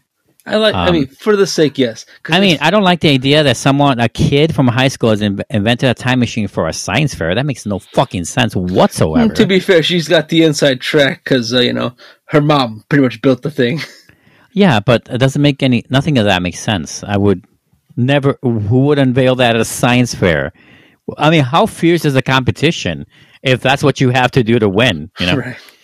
Um, uh, like I, just think, City I- I just think it's ridiculous. It, it sounds like a ridiculous idea to bring. I mean, they have to introduce this time travel idea. Otherwise, how do you do it, right? I mean, there's no Doc Brown, but she's the closest to the Doc Brown, right? So that's what the movie's trying to do.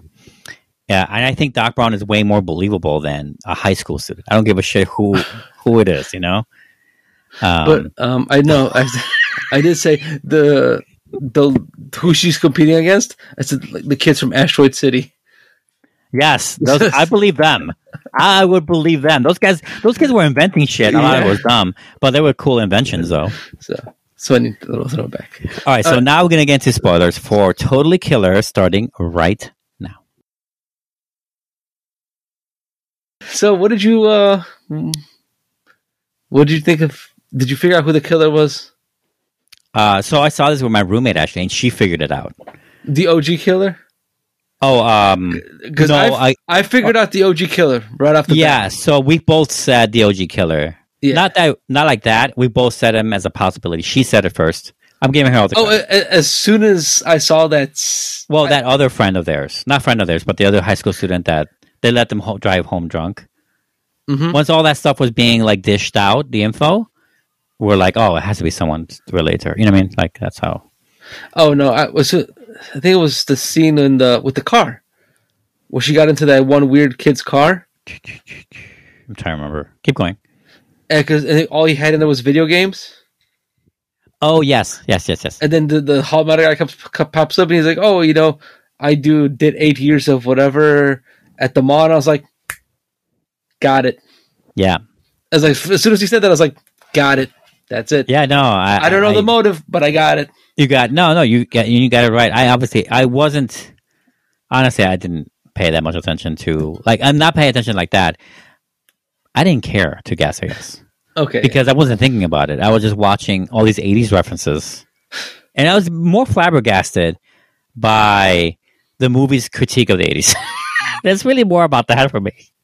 Um, but you're right. But like I said, my roommate guessed it. She got it right, especially the other killer, the the present day one. yes. Um, Which because they they actually hinted at that as well, and I was like, hmm. yeah, they did. and and I, I picked It- that up too. I was like, that's probably gonna happen. Right. I also like how um he didn't know himself who the killer, what the original killer was. I thought that was interesting. Like, oh, surprising that was this guy. um, it's it's it's like uh, it's almost like the Scream movies in a way, but they but the problem with those is that at the end of every set of murders, you know, they always know Who they the reveal who they are. Yeah. It's not the same, but it's almost the same. Um, there is a um, there's another movie reference that is similar to this one.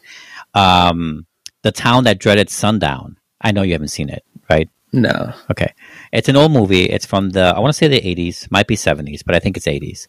And they made a, a there's a, a I wouldn't say a remake. It looks like a remake, but it's actually a sequel. Uh, same title, and it came out The in town the that dreaded sunset, no, you would think so, but no. sunrise. No, midnight. No, it's not before. It's not the before trilogy. Okay, um, same title, and it came out in the 2010s, maybe exactly 2010. I'm not sure. And um, it has, but what it, it's a sequel in the same town. Murders are happening the same way, same kind of look of the killer. But in that movie, it's like a gen, it's like a, a next generation version of it. Like it's like based on the events of the 80s movie which i also if i'm my memory serves because i haven't seen it since then is that um nobody knew who that killer was either it's like it plays a part in in in the motivations of the current killer and I, and this movie made me feel similar similar vibes again i don't remember exactly how that's not a ho- comedy though that's just straight up horror Okay. straight up slasher. Um, anyway, check it out; it's good. Anyway, um, ultimately, I didn't. Uh, I didn't feel like I, I. I felt to me that I didn't need a justification. Like I didn't care that the movie cared about having a motivation for this killer so much. Like I kind of just want to. I'm like, you know, like a lot of the Scream movies, for example, they have motivations. Not all of them, but they mostly do. All the killers have it. I feel like just having a serial killer trying to kill like the Heathers of their high school, that's all I need. like, you know, What's a Heather? you ever seen Heathers? No. Okay. But you don't know. So it's a Heathers is an 80s movie, which I, I, I promise you that the reason they're calling them Molly's is because of Heathers. Um, it's an 80s movie with Christian Slater and Winona Ryder. They're both in high school. And Christian Slater's character mainly, but they both start killing off what they call Heathers, which are the Mollies of their high school, like the like the most popular girls that The rule the girls? school. Yes, the mean girls, the most popular mean girls of the high school, and they, and he starts killing them off one by one. Okay. And it's a dark, twisted kind of like teen Comedy? romance turn. No, Oh. Uh, it's a, it's dark comedy a little. Yeah, sure. Oh, okay. Yeah, it's ridiculous for sure, but it's also like more heavier on the horror, I would say, and it's much more memorable too. But that's that's Heather's. So when I say Heather's, that's what I mean. All right. Good to know. Yeah. Anyway, and what was I saying about that? Uh, anyway, j- and just wanting them dead is motivation enough for me. Like I didn't need a whole background. I wish I would have much prefer if they just focused on trying to stop the guy, which they tried. I'm not saying they didn't try. I just wish that that was their motivation over finding out who it is um, as a as a movie. I'm saying. But uh, anything you want to mention about uh, now that we're in spoilers?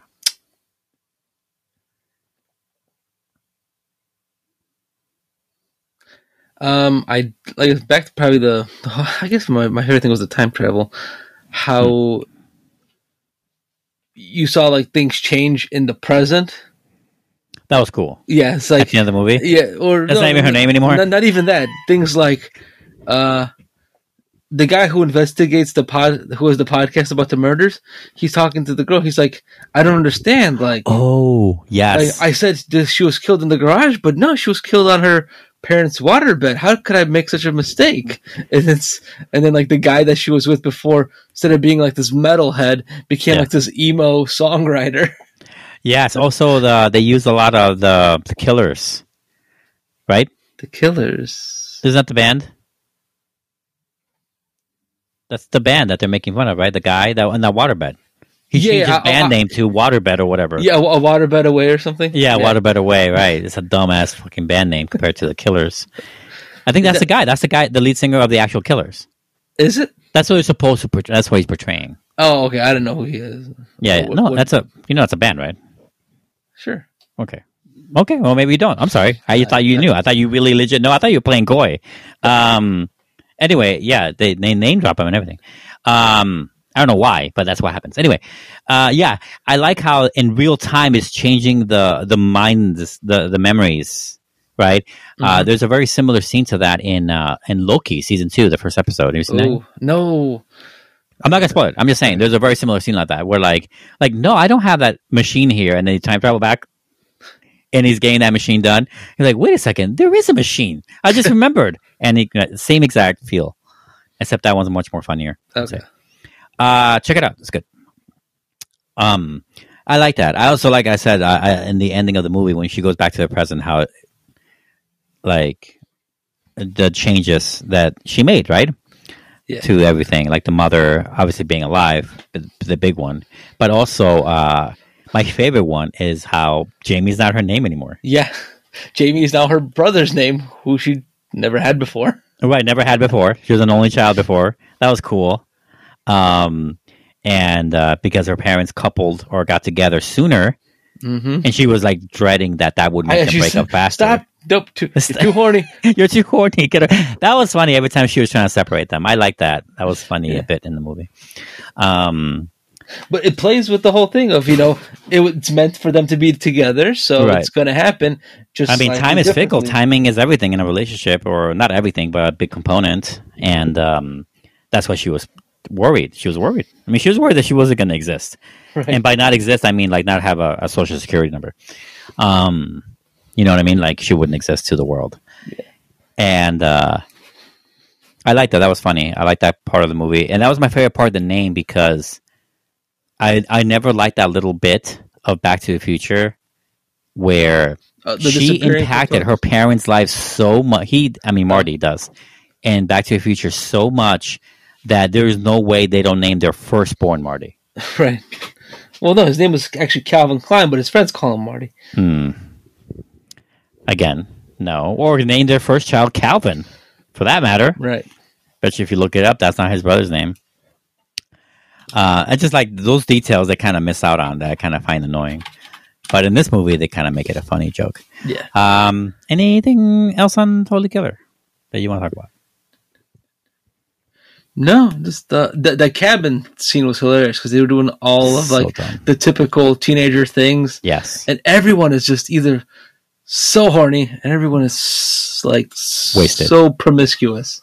hmm Uh, yeah, I would say that's uh, also a big difference between that gen and now gen for sure. Yeah. Yeah. Um, Like I said, I think I, our parents party harder harder than we did. Um, yes, I would say so.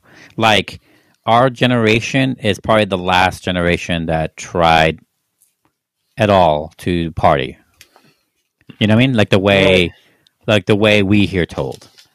You know, and don't get me wrong. It's not like I never partied. I did par- definitely partied a lot, but like I think compared as a generation compared to the '80s people or even before that, I think we're nothing compared to them. You know? I love that guy. Yeah, I drive better when I'm drunk. Oh yeah, right, right, right, right. She's like, I can bet you you don't. Oh, and yeah, then the I guy, drives, hey, two beers. See? Yeah, that was one of my favorite like bits in that. Yeah, that was good. Um, To be young again. no, no, nope. Say less. Anyway, that is it for our review of Totally Killer. Check it out. It's on where again? Amazon Prime. Oh my god, you get a nickel every time he says it, guys. Um, help me save more nickels from his pocket by um, finding better movies streaming elsewhere. We're gonna take a break. When we come back, we're gonna review our second film of the evening, which is what? Cassandro Cassandro. Stay with us. on Amazon Prime.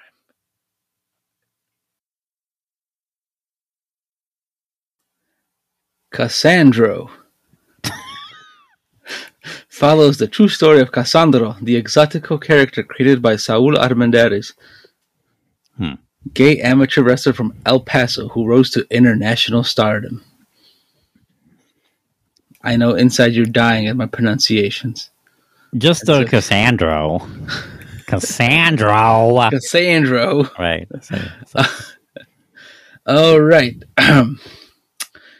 On Amazon Prime. Directed by Roger Ross Williams. Writers David Teague and Roger Ross Williams. okay. Starring. Oof.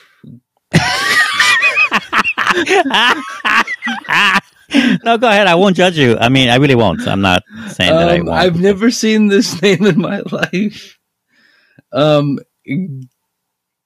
Gael? Yes? No? Gael Garcia Bernal. Okay, I wasn't sure how to say Ga- Gael. Okay, so so Gael Garcia Bernal as Cassandro, Roberta uh, Colindres, Perla de la Rosa, Joaquin Cosio, Raúl Castillo, Gigantico. They actually have him. Gigantico, yeah. Yeah, all right. And uh, oh, that's the actual El Hijo del Santo. Mhm. Oh, oh, and uh, Bad Bunny's in this movie. Your favorite? Nope. I uh, don't think uh, don't think so about that. Okay. What's um, who who is he in the movie? Uh, Bad Bunny, Felipe. Who's Felipe again? I don't remember. Okay. He probably a small role. I mean, I, I assume so, but I don't know. Yeah. Which is funny because at one point when I was watching this on Amazon Prime, uh, you know how it gives you that little X-ray thing with like which characters or like which Yeah, yeah. So I clicked, I hit something by accident on my uh, uh, tablet, and then like I think I got a page for Bad Bunny. I was like, "What the hell's going on?" I'm like, "Oh, maybe it's like a Bad Bunny song." Not Yeah. that I would think that he's actually acting in this movie. Yeah. Well, he was in that one movie last year, right? Oh, the runaway, the, the train the one, train right? one. Yeah. Bl- uh, Night Train, Bleed Train, Bullet Train. Bullet Train. Is that the name of it? It sounds like it'd be. Uh, That sounds right. No, that sounds right. Let me go. Yeah, Bullet Train. Okay. Yeah, and you, I know you loved him in that because he's it's Bad Bunny, and you're No, I don't know anything about him. I still don't. okay. Anyways, Continue. uh, so for this one, I was originally going to ask Raphael about his first impressions, but unfortunately, he is not here. So I have to revert to you, Oscar. You're referring to me first again? Yes. Okay. Uh, my impressions of this movie is that it was it was good. You know, Yeah. it was good. I I, I, okay. don't. This is a um, you know, I, I'm not saying that everyone should uh, watch biopics or even documentaries that solely align to their interest. Interest, for example, you know, for example, like if I was a big basketball player, should I just seek those movies out for? I mean, sure, that would be better, right? If Yes. it's a subject matter that I care for, right? Um, and therefore, like if I don't know anything about a subject or I don't care about a subject, i.e., wrestling, much less or any kind of wrestling, you know, Hispanic, uh, Mexican wrestling, lucha libre type, or uh, American wrestling, like American Gladiator style, like no, I don't care about any of that. Um, I did care about WWF wrestling back when it was WWF in the old days, when I was uh, when I was younger. But that was last time, and I have no nostalgia for it. Was that like in the Attitude Era? I don't know who added to it. Is that a person? No, it's like when it was pretty much like watching a Jerry Springer show. It was very Yeah, dramatic. it definitely was like that. Yes. Uh, it was like Generation X, Stone Cold, and everything like Uh-huh. that. Yeah. Yeah, that, that that's when I kind of watched it too. Yeah. I mean, we're in the rough, we're in the same age group, so yes. yes, we are. Shut that. up. 87. You said it earlier. I'm 84. It's not the- 1887. yeah, yeah. 1887. That's right. photography uh, to take a picture took 30 minutes sitting in one place. He stood there smiling for the whole 30 minutes. Yeah. Are you quoting that movie? Yes, I am. I hate you. Stop quoting bad movies. Um, you know it. That's the best part. I saw that TikTok video recently. Okay, just happens to be there. It's the only reason I remember it. Anyway, shut up. Uh, so I'm not saying that uh, it's like that. That's a good thing. I would say if there's a subject matter you don't like, then definitely don't seek out those biopics of that movie. But otherwise, it's all game. And I I try to um, find an interest in this in this thing, and ultimately, what you're really supposed to do is find an interest through the character motivation of the brain, uh, the subject matter, right? And I think that Gal Garcia, first of all, I already knew that he can shoulder the lead um, in a movie all by himself for a long time. He's a I've always I love that guy since Amores Perros, which, Which I guy? believe Gael Garcia. Oh, Amores Perros. He's the main. Well, there's three short stories in that movie, but yeah, he's the first no, one. that's him. Yeah. you didn't recognize him? no. Oh my god! You didn't know Oh immediately my- who he no, was? I had no idea. Oh my god, Luke, you're I don't know how you're blowing my mind right now. I thought you knew. I almost thought that's why you picked that movie. no. I thought you knew this guy. Oh my god, it totally makes sense It now. does, doesn't it? He's in a lot of movies. He's in uh The Wasp Network. yes, he's in that movie, yes. He's in um the uh that Amazon show, you should know, the Mozart in the Jungle. Oh yeah, I never saw that. Okay. Well, but you're an Amazon show. I so- only uh, only the movies. Only the only the okay, well, Yeah. fair enough. Um he's in uh Y tu mamá también. mm, yeah. I still haven't seen that one. I know you haven't seen it, but he's like the lead in that Yeah. with Diego Luna and shit. Anyway, he's also in Ma- Mala Educación, Bad Education, the Almodovar film, I believe. It's Almodovar. And uh, Hasta la Hasta la Lluvia? No, wait. Yeah, Hasta la Lluvia, yo creo que se llama. I mean, I'm fucking Spanish. So when I speak, I, Hasta, la lluvia, Hasta la Lluvia, I think is the name of the movie, or even The Rain is the name of the movie. Also, I mean, he's in a lot of movies. okay. He's in a lot of stuff. He's in uh that one Motorcycle H- Diaries. Motorcycle Diaries. That's right. We reviewed that movie. Babel. Babel. Babel. Remember that movie? Yeah. Okay. that was shit, dude. I damn. Big time. Yeah, big time actor. Yeah, I, I did not recognize him. he's an at all. internationally known actor. Th- this man really transitioned for like this role. Like I would not have get.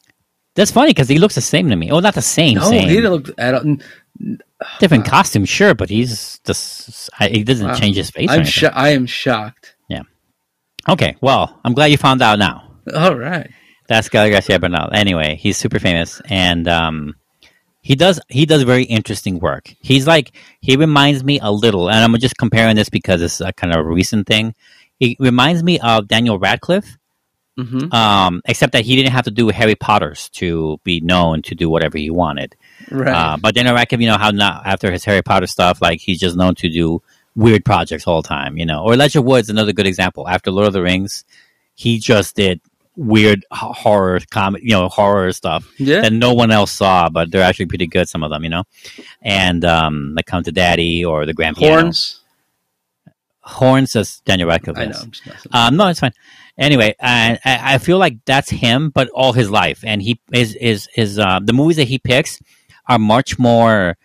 I don't want to say enlightened. That's not the right word because that's kind of it's kind of snobby. But what I mean to say is that uh, are much more refined, and I think he's he's looking for a lot of different styles. He's looking for uh, scripts that are not super known, that are not like been tropey or beat to death. You know, Okay. and uh, I like I like it, the movies he chooses overall. Even if I don't like all their movies, as I don't love all his movies, you know, but I do like the way he chooses them. He'll he'll choose to work with a French filmmaker here, a Mexican filmmaker here, go to America, work in an American movie here. Like he goes all over the place, and I like that.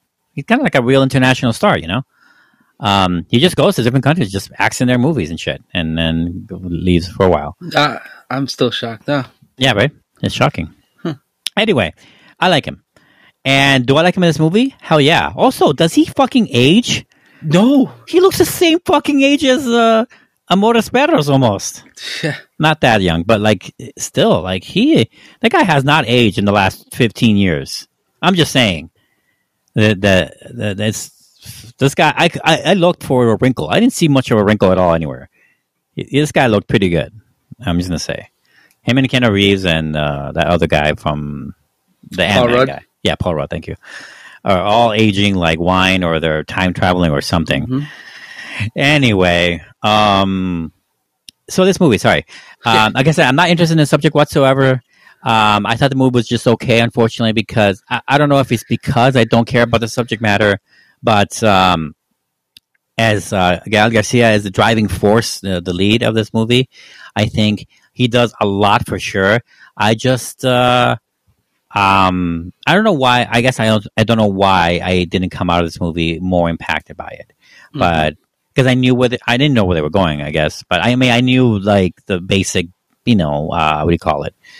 Uh, biopic tropes that might happen, and it did. They they, they De- definitely had them. Yeah. yeah right i'm not saying you know besides that like a movie doesn't um, it just didn't win me over emotionally even though intellect- intellectually like i was with the movie i understood what it was doing i didn't think it did any of those steps bad i think uh, again the acting is amazing it's um like the the heavy central focus of this movie is one that it's a period piece and that two it's a period piece in mexico which you know I, again not everyone would automatically know what it's like there and i've never lived there but i visited many times and i'm from there of course Mhm. so i have a little authority to say that yeah i would say the gay bashing down there is a lot more both open and a lot more in the closet let's just say Yeah. No, I mean, yeah so it's a very Catholic country. I could imagine this is the same coming from Eastern Europe. yeah it's still it's just it's still a huge struggle there today for Mhm. sure but obviously um, with the times that it is today it is easier than it's ever been to come out of the closet down there Yeah. for sure but uh, back then definitely not and i found the most interesting thing about this movie luke is is the pol- uh, the polarization is that the right word i'm not even sure the the weird contradictingness of having luchadores exóticos exist at all. Like, I'm not saying the country like embraces them, but they do kind of embrace them. Mm. But it's also well known that they're all like not all of them, but they're The- basically drag queens. Yeah, and most Right? of them are straight. They just do it as like a, it's like their shtick. It's like The, shtick. the character, character. but the uh, shtick is to look like drag queens and put on a show and to get beaten up by the much stronger, Yeah, more favorite uh, luchador. they are the heels. Yeah. But it's interesting how they're embraced, but also sought out Mhm. by other homosexual wrestlers. Like in this case of this guy, anyway, that we're focusing on, right? Yeah, Um, and I found that weird. Isn't it a little strange to like lean into a persona where you're automatically booed when you walk Right. in? but then like this guy was able to turn the fucking crowd, Right. Right. and also like I know uh, I'm not big into wrestling, but I love how they never really talked about the whole thing about is it fake, is it nothing. No, the most they were like, like, hey, does you want to practice before the thing? No, Right. okay. And he would just say something like, uh, at Gigantico, he's like, he has no poetry in his moves. He's just, you know, Uh, right. and He was making fun of him. Like he was Yeah. for sure like uh, criticizing yeah, his style. yeah, his style. So, Um so I thought that was kind of a cool thing. Um, I mean, what is? What do you think? I mean, you mentioned some of it. Oh, sorry. What else? Yeah, did you the movie was. Uh, it hit some tropes. Obviously, there was a couple of things that I'm just like, I don't know if this is sending the right message in a way, with like him and his relationship with his mother and lack of a father kind Yeah. of thing. And I was like, mm, yeah, it kind of. I was weirded out by that, but uh, it was an okay movie. Definitely, I've, I've seen worse, I've seen better. Um, Probably, I would still rewatch it one once in a while. so, uh, let me ask you this. Okay. Um, before we get to spoilers, because I think we should get into it quick. because We almost spoiled something earlier. Um, and also because, like, you know, it's weird to spoil a movie based on real life, of course, like we say many times. But also, this is one where it's safe to say that most people do not know about this world. This is a safe bet. This isn't Oppenheimer, where Mm-hmm. like most likely you grew up at school hearing about it. This guy, not so much, right? So uh, I don't want to spoil too much either. So, um, my question to you is that can you name uh, one, let's say, biopic trope. It doesn't have to be biopic, but I'm thinking it will be a biopic trope in this movie in um, in Cassandra that you liked the least or hated the most, however you want to re- rephrase that. Did, did one stand out to you among the rest that it's um that's that's like particularly like oh man I saw it coming so much that it was like even more disappointing Uh, or kinda, like anything like thing, The whole thing with probably with the house. He's like, "Oh, I want to get this house for me and my mom," and then I think it got sold. I think that would probably be it.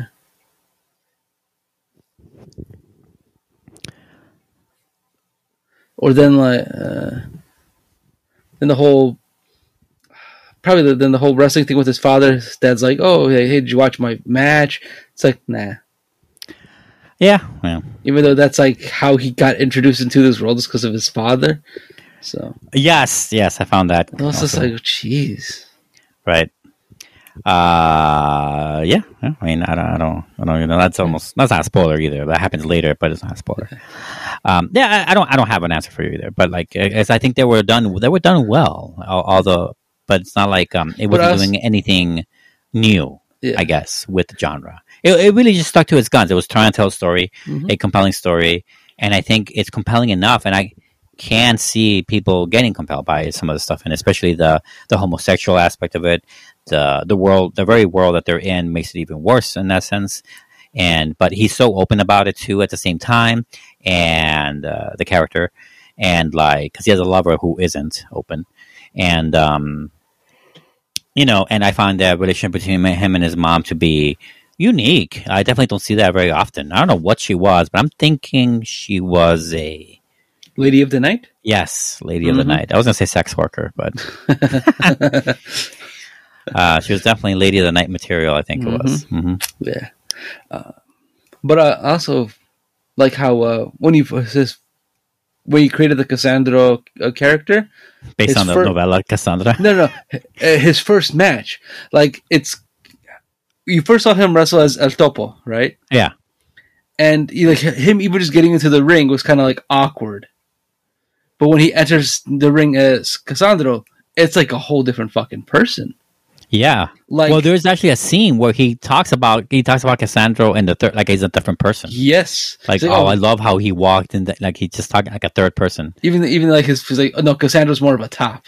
Yeah cassandra In right that's what he says he's because he's a bottom and like and, Right. with his with the boyfriend but like cassandra will be a top though Yeah, it's it's funny how he creates this. It's I know that's what they do, but it's Yeah, but he leaned into that altered um alter ego like pretty quick. hmm You know what I'm saying? Obviously it didn't like rule him or anything. It didn't become a, a main point where like it's ru- like it's ruining his life talking about some other his Oh, yeah. own person again in a different way. I, like it wasn't about that, but maybe it would have been more fun if the movie tried that. I don't know. Um definitely would have made it more memorable. But uh I think we're dangerous on this. So let's go to our spoilers for all right. Let's just do it now. So, starting now. Okay, so I just want to be free from it. That's all. I just don't. Yeah. I, I feel like we almost. I mean, it's hard to spoil someone's real life. So yeah. Well, yeah, we say this often, but uh, it's a new movie, so that's really the main reason why we always have spoilers for it. Mhm. And uh, and it's. I mean, very few times we, we we sometimes we don't though, but in this case, I think we should. Anyway, we're here anyway. Um, I feel like. Do you feel like the movie when it ended? Do you feel like it ended abruptly or not? I it kind of just ended. What was it right after that interview with El yes, Santo? very soon after that interview. Mhm. and that was it. It's kind of just like he's at the top. That that's it. There you go. He's like he took exotico exotico uh, wrestlers from like being nothing, and now he's Mhm. like one of the top wrestlers worldwide. Yeah. So Do it's you great- feel it's a great come up story? But that that's it. It's like well, is Well, that's- anything more. that's what I was gonna say. Is that a lot of maybe just to say a lot of American biopics, not just bi- not American only, but mainly though, right? Mainly. Um, and we also watch mainly American films here, so it kind of probably leans heavy. You were say we have the prevalent uh, movie market. yeah, well, we started it too, so that kind of goes with it. Anyway, um, a lot of uh, American biopics they tend to be folk. They focus a lot more into the fall after the rise. Right? Yeah, that's true. As a matter of fact, I wouldn't be surprised that they pick purposely, not by they, I mean, no singular entity, but Hollywood, right? Or producers in general, because they find it more, more dramatic. They pick um, uh, real people that they're going to do a movie on that has a fall after their rise. Which is funny 'cause I think I was looking for a fall. There is no fall. I, This I- guy I- but I went on top. one. He succeeded his dreams, and he didn't become a recluse after. it. He didn't become an alcoholic. He didn't like But, have AIDS or Yep. You know what I'm saying. Like the the movie doesn't have anything else to say, Yeah, and, I think was maybe that's why it for feels weird. I was Yeah. waiting for it because there's too. like he goes out to parties, he starts doing like some drugs, and I'm like, mm, okay, right? th- but no, he's be just having fun. He's just out there having some fun. But he's he's doing it safe, I guess. So Yeah. Yes, that's so true. yeah, Um, yeah, he, he. I mean, they they show when they showed that scene when they're like, okay, don't party too hard. We're in Mexico City now, right? And they go smash cut to a party to a nightclub yeah. with him and, the, and, and, he's got trainer the drugs. and his trainer and the drugs, and he's telling people that he's a luchador. They almost don't believe him because he's so scrawny, you know. Yep. Um, and uh, I thought that was gonna be like, okay, here comes the drug phase. Nope, not at all. He, I This guy he- never had a drug problem, as far did- as I know. They did the drugs. They had partied, and next day he's ready to wrestle. You know what he did? He had fun. That's that's it's like these people could have safe fun, and it won't ruin their life. right. It's like uh, that's why I asked if the, if it felt abrupt because you expect the fall. Yeah, no. I, now that you like really pointed out, it's like yeah, Yeah. it's like the biggest thing that happened to him was like the passing of his mother. Yeah, And, I mean that was kind of like that was heartbreaking for sure, and also like meeting his father and him like being unwavering, very mhm. much so. Like it wasn't like the rejoiceful anything that it could have been, or any kind of forgiveness involved. Like, I mean, it sucks I mean he's pretty much the child of an affair, so he's Yeah. not part of the main family for his child of an affair so- from a sex worker mom. You know, it's not it's not great from the start for sure. allegedly sex worker mom. You know, I think I think that's for sure. Yeah. I mean, you're right. It's heavily implied. right? It's not like said outright, but yes. Um, I mean that dress kind of says it all. Anyway, uh, I think that as a, as a jaded Americans, maybe we're disappointed because there is no fall. Uh, he- that might be it. Yeah, Or there's no like you know rebound from the fall. or like maybe the the do. true the true um new thing about this biopic that we watched, Cassandro. The true, not just new, maybe, but the the fresh thing, the fresh take of this movie is that they chose a subject that didn't have a fall. Yeah, Now I don't know the real life. I didn't look into it, so I, maybe he did have. I have no idea. I assume not. I don't know I don't either. know. Um, I, feel like follow wrestling. So right. Well, so I mean, I could have looked up the real character, the real person, and see like bullet point, right? How, what if anything happened after, right? But no, I didn't do that. So I am basing it off the movie overall. But I, I figure like if if if someone's life is anywhere near juicy enough to have a fall chapter, let's say Mhm. A denouement of like going down from ra- from rags to riches back to rags, let's say maybe not that bad, but something like that.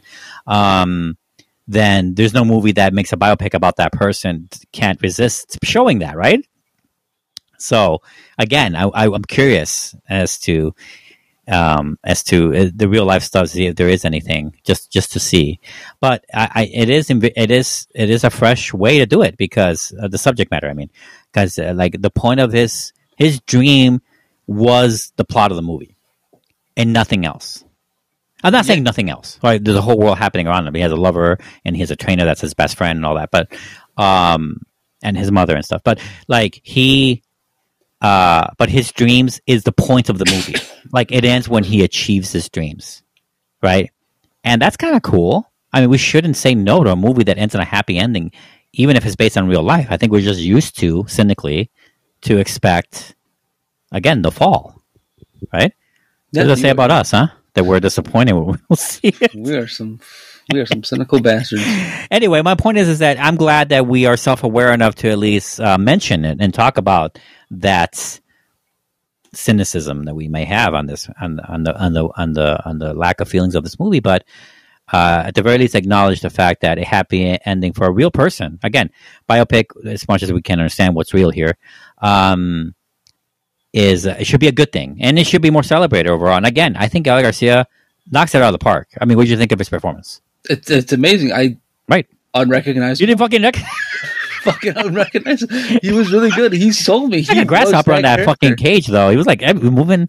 dude. Uh, how old is this guy? How's he doing all those moves? this guy's older than me, and he's moving like uh, like the fucking wind out there. You know, Jesus. just saying. I don't think I can even get into the ring like he can. Nope, nope, nope. we can't. I've seen you. Um, All right. I'm seeing you now. Anyway, uh, yeah, I, I would say a good movie. Um, uh, probably a better movie than we are giving credit for. But um, check it out. It is on Prime Video. It is Cassandro. Do you have any last thoughts on the movie? Cassandro. Cassandro. Cassandro. Check it out. See how you like it. Check it Yeah, out yeah, check it out. on Amazon Prime. Yeah, apparently. Um, we're going to take a break. When we come back, not on Amazon Prime, but the next film uh, completes our marathon, and it is what movie? Spaceballs. Wait, the toilet paper? The lunchbox. Is it the flamethrower? Anyway, stay with us. A, a children's toy.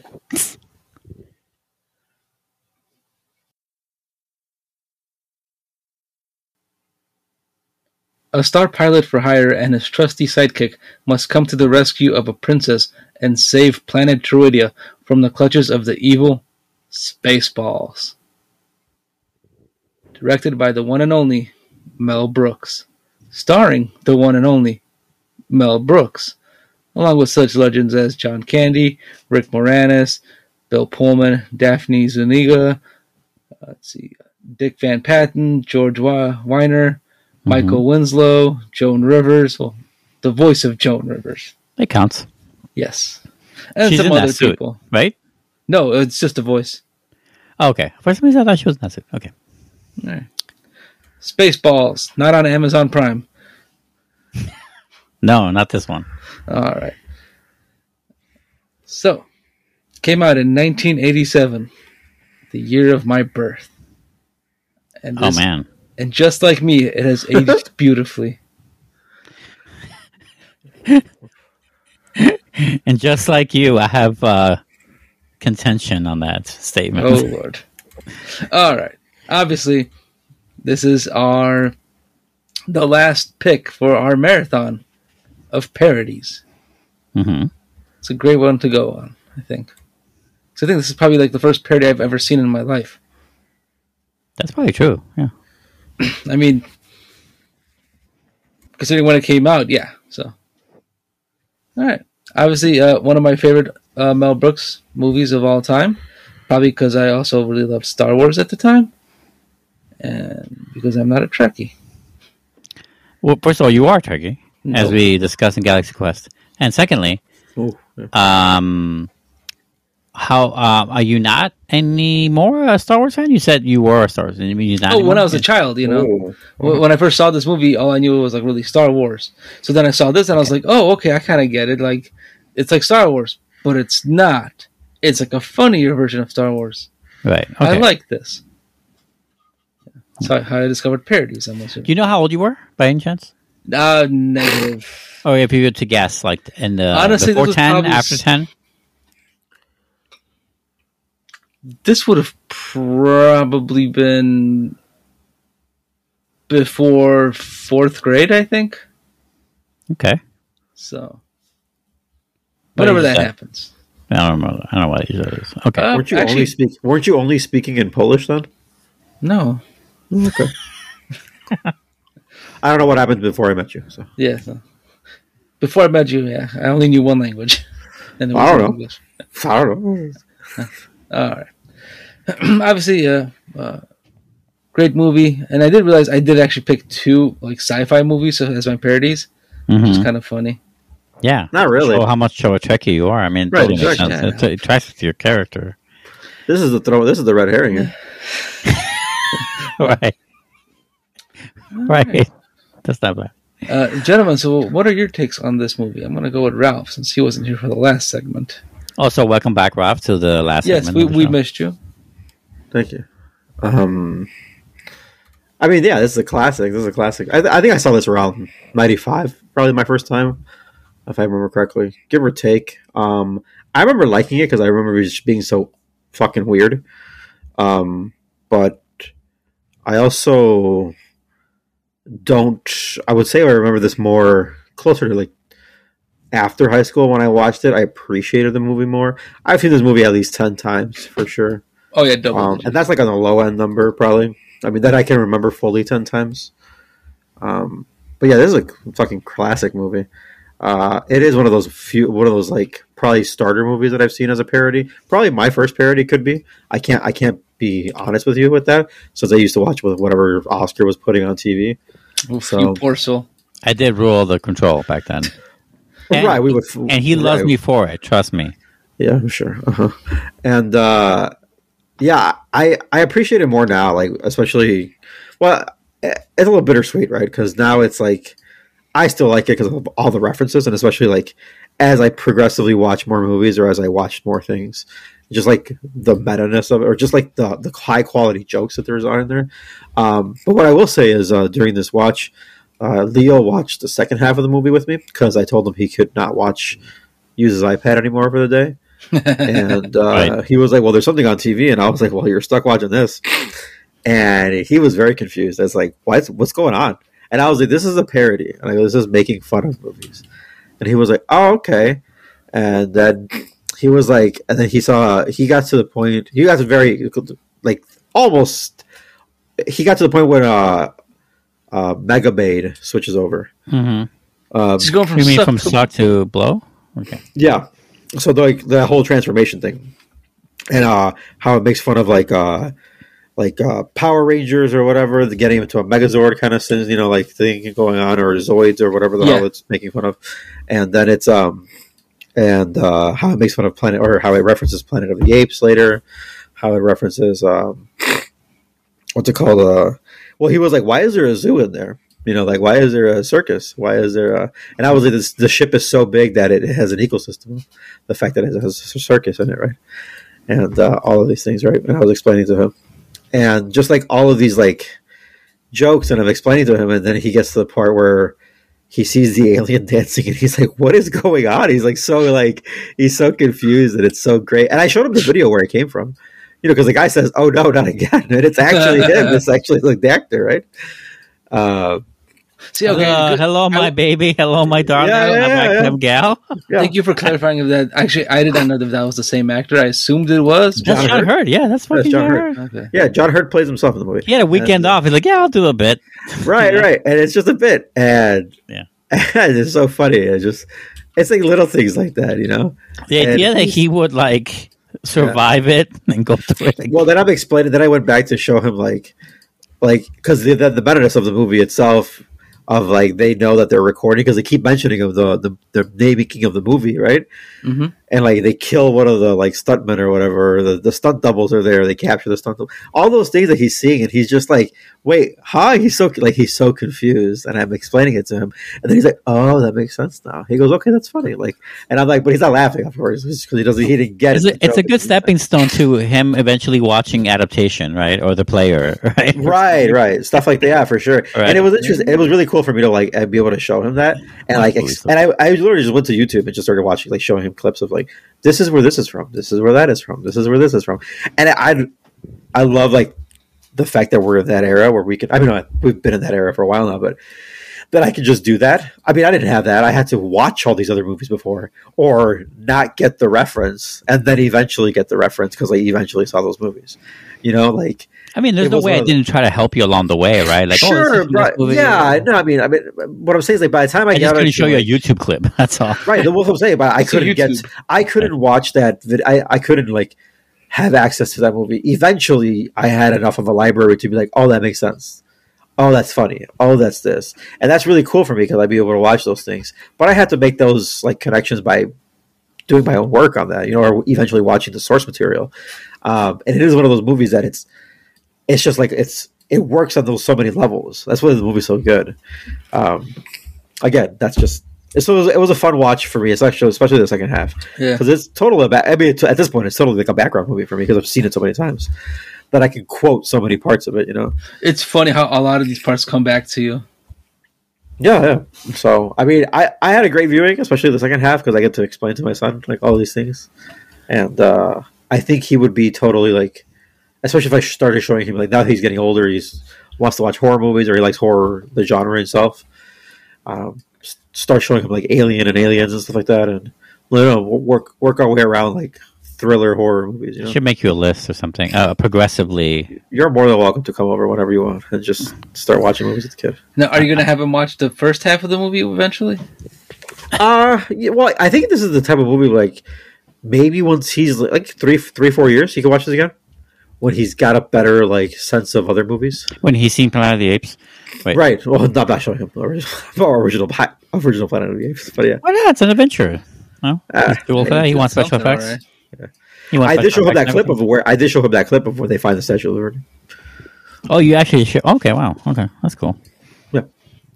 Well, you ruined the ending for him, so. That's okay. He was gonna ruin it He'll, himself. he'll forget. Yeah, Yeah, that's sure. right. He'll forget, right? There's no Sonic in it, so why remember it? Um, Right. uh, uh, well, I mean, uh, I don't love being this person on a review, but I also, it's the truth, don't want to be a Debbie Downer. But I don't think this movie holds up over the ages at all. Oh, the, you know um it's funny because uh i spent this weekend in different conversations with different people about different things not just movies. But movies are obviously a, a component. Um and i found myself discussing things in terms of nostalgia a lot right? And that usually for years now maybe over 10 years at least i want to say because you know my memory is hazy. It's hard to remember things when things started for me. I i drop nostalgia i don't care about nostalgia. I never i don't care that they brought the mighty ducks back. I don't care that there's more karate kids. I don't care that they're mining my childhood for more content. Just to have me say oh my god they actually have those actors as adults and this you know like i don't care you know? Like Yeah. it doesn't i've seen some of that stuff. And yes some of that stuff worked works in general right? Uh and and but uh, a lot of it doesn't. And and again if it didn't if it didn't work or it did work that's great but i'm holding it on the merit of the new thing and not anything based on my love for the old movies right? That's how i usually am. Except for this weekend like i said a lot of discussions about me holding on to things on you know uh, like in a nostalgic way that a lot of people do. And i feel like this movie is one of those prime examples of my early early ages you know like from when i first saw this movie in uh, as a preteen or maybe younger probably younger um to all the way to like the end of high school like that was the primest time that was the, the, the period of time where i loved the movie the most right Spaceballs was watched often and quoted a lot. And As even I didn't know all the references. You know, even I don't know all the shit. oh, I mean, I didn't know Valium until like years later, and I was like, oh, I get ah, now. I know what Valium is. yeah, Prince Valium. right, right, right. Um, and you know, like I know this stuff. So many things. I, I- can't. I can't tell you what which references I didn't know at the time or anything. But, um, but I still loved it. I love the meta-ness. My, the meta-ness is my favorite component, probably. And I had a favorite character, and I had a favorite song, and I had a favorite. Barf? Uh, well, yeah. At first, it was Barf. I think I think I go through a cycle of several of them. At first, it's Barf, and then it's uh, uh, what's her name? The robot. What's her name? I'm sorry. Um, the robot. The Dot Matrix. Dot Matrix. Thank you. And uh, and then it's uh, Lone Ranger, and then it's um, Rick Moranis because I love Rick Moranis' reactions to everything. He like as a, as a performance. I love his. I love his style. Lone Like, Star. Well, yeah, Lone, that's no Lone He's a Star Lone is- Ranger. did I say Lone Ranger? My bad. You know what I meant. Um, I was thinking Texas too, which is Lone Star State, of course.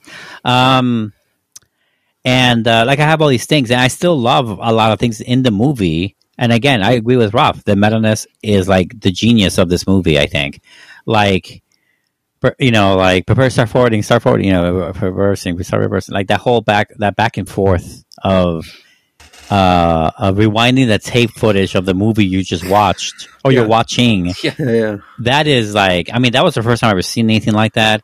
I'm not saying it's the first time I've ever done in cinema. I don't want to say that. I don't know if it's true or not. But it felt very original for me and that was uh, a great bit. And there were many like them like the double the stunt double was also just as fun as Yeah. as, uh, as like a lot of things. A lot of them are throwaway. Some of them are important some are not. It's like and that's the thing about this movie. Um, and that what makes it kind of spoof in a bad way is that it's like they're throwing a whole spaghetti against the wall, and not all of it's going to stick to the wall because they're throwing all of it at once. They're A just throwing all these things at the, on the wall, at the wall, and some of it is subversive, some of it's genius in a way, some of it are just like like dick and fart jokes, and they don't age well, in my opinion.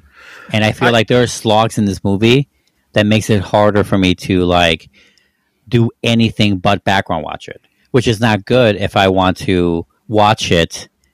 You know, like a, like I'm paying attention to it and then review it. You know, um, oh, in general, like in general, like if we want to enjoy something, um, yes, we I have the memory of Spaceballs, but if I ever want to enjoy it again, ideally, would, I would sit down and watch and not be on my phone the whole time, right?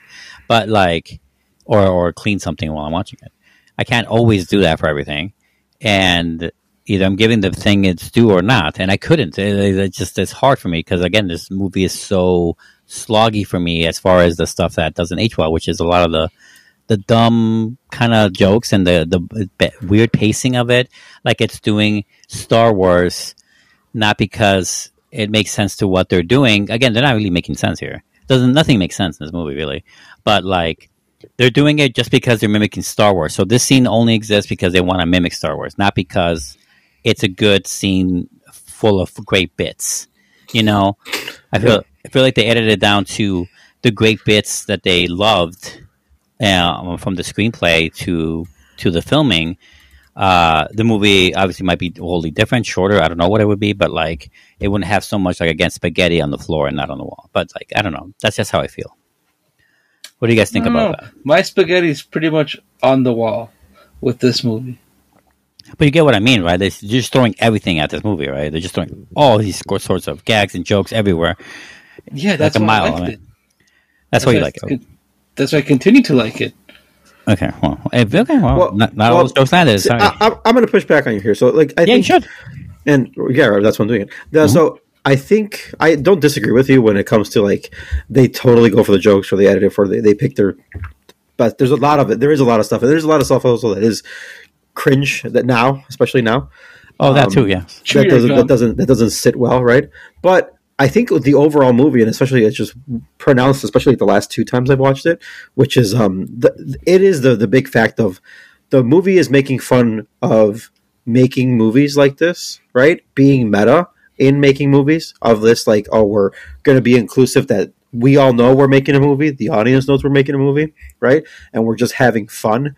But the the people or the the crew is part of the movie as well because the crew guy dies right he gets hit with one of the, short sabers right and um and then we have the rewinding and then we have the you know the, bunch of stuff that's going on right during the movie and then the other meta-ness of it right is like especially with yogurt just wanting to like make money off of the movie. And really and it's kind of like making fun of like star wars and what star wars did selling out of just like making making money off of the off of its people right? That's where the real money is. And i think that's like the overall not to say theme but the overall like big topic that's always brought back right besides actual star wars but it's making fun of star wars so it, it is overall like kind of in combination with both.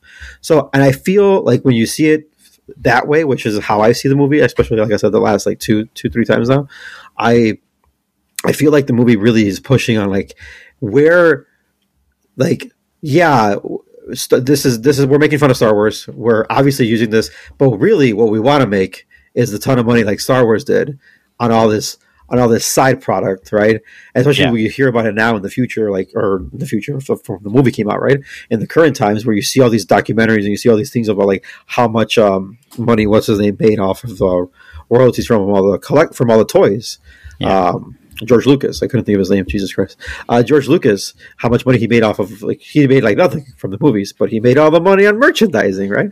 Um, and all of these things, right? So and it's Right. you the see it from that lunchbox perspective. the toilet paper, the flamethrower. Yeah. Right, right. The flamethrower The kid. child's toy. Yeah, yeah, and uh, it's just like little things like that where you see when you when you. I think that's the overall what the movie really wants to push uh, more than anything else. But again, don't get me wrong. They obviously work a lot into like these these gags and these other jokes, right? Um, but I looking at it from that angle, I think the movie still because it is the overall like thing um, in the movie that's there that's always being repeated that's always being shown um, is like the overall tone of the movie. And everything else is just like well yeah we're just obviously we're making fun of everything else. So it is but it does take again i don't disagree with you when it comes to at this point it is a background movie for me right? Um, because i've seen it so many times Yeah. and it is a lot of those jokes that also some of the jokes don't land um, not everything but i feel like some of the jokes don't land and i feel some of them are just are very much just like just there to be raunchy raunchy to be raunchy and this is a pg movie which i love because this is like totally 80s movie right it's an 80s movie a pg movie and they're It's swearing probably a PG thirteen now. they're swearing like it's just it's just funny funny like PG thirteen easily right if not maybe a little bit more right just the way they're saying stuff I'm surrounded by assholes. Right. right yeah things like Um, I, I can see to that point, Ralf, and I agree with you, and you're not wrong at all. And I feel like um, part of the reason why "Don't Be a Menace" was a, a bigger bomb for me emotionally, or not emotionally, as a cinema watcher, right? As a, you know, as an enjoy, as trying to enjoy something. Sure. I um, I think I can probably easily attribute that the difference between that and Spaceballs, and they're both similar. A mile a minute jokes, left and right, constantly. A lot of gags, a lot of like dumb gags, a lot of stuff that doesn't age well, didn't age well, hasn't aged well at all. Right? Very similar in those ways. Very different movies, of course, but similar in those ways. Um, is that uh, is that this one? Um, I would say has does its message better, and Yeah. and it's the only movie of the two that's nostalgic, or that even remotely taps into nostalgia for me. Whereas "Don't Be a Menace" doesn't. Yeah, no, I, I I would agree with you there. There is something that in don't even with the uh, message thing, right? Um, in "Don't Be a Menace," that's that's there. That's obviously like trying to push what it's doing. It's just not enough in comparison to this movie. I would agree with you there. It is. I wonder- in, in comparison to the two movies. This one has obviously way longer lasting power. I wonder how many. Yeah, especially since we're still getting you know Star Wars property stuff all the time. Um, I wonder how many people back then in '87 believed or thought the same thing that Spaceball is saying about Star Wars franchise selling out and all this shit. How many people thought the same thing? Uh, because if the number is low, which I imagine it is, because it's definitely not remembered that way. The original trilogy is pretty much hailed, or it's ignored entirely by a younger audience that hasn't watched it because they don't give a shit. They just want to see the new trilogy. Their trilogy is the prequels, right, or whatever, Sure. or the, God forbid the other one. Um, one. and um, the sequel trilogy. Sorry, and uh, I feel like um, I feel like if the answer is a lot, then obviously a lot of people thought that back then, and they forgot about it over the last over the next thirty years, right? No, and that's fine. But if people didn't think that, then this movie is a lot more prescient than I thought it would be, because definitely Star Wars has completely sold out by now. Obviously, not by George Lucas, although he did do that too. Um, but Disney did a far worse version of, of on a grander scale, right? Um, and it's funny because again, if people didn't think that of the original beloved trilogy of Star Wars of selling out in the way that it did, um, then this movie really called this the, the the Star Wars franchise's bluff because they did sell out, hundred percent. Yeah, In many ways, It, it is interesting, right? Yeah. It also is. I feel like it's a little bit of inside baseball. Maybe, maybe not. Again, I wasn't born in the I don't know. eighties, or right? Or I wasn't. In I was born in the eighties, but after you weren't an adult out- in the eighties. We weren't. I Adults. was an adult in the eighties. That's the big deal, right? Yeah. So the the the the inside baseball part is what does Mel Brooks know that the audience doesn't know, right? The, he he probably knows a lot of what George Lucas ended up getting or making and doing all these things for space for uh, Uh, I mean, yeah, he was. Star Wars. I mean, he was already a complete legend by the time Right. the movie came. This is like his Psycho, where like Right. Alfred Hitchcock did Psycho after already having done all these amazing movies that he lo- was already.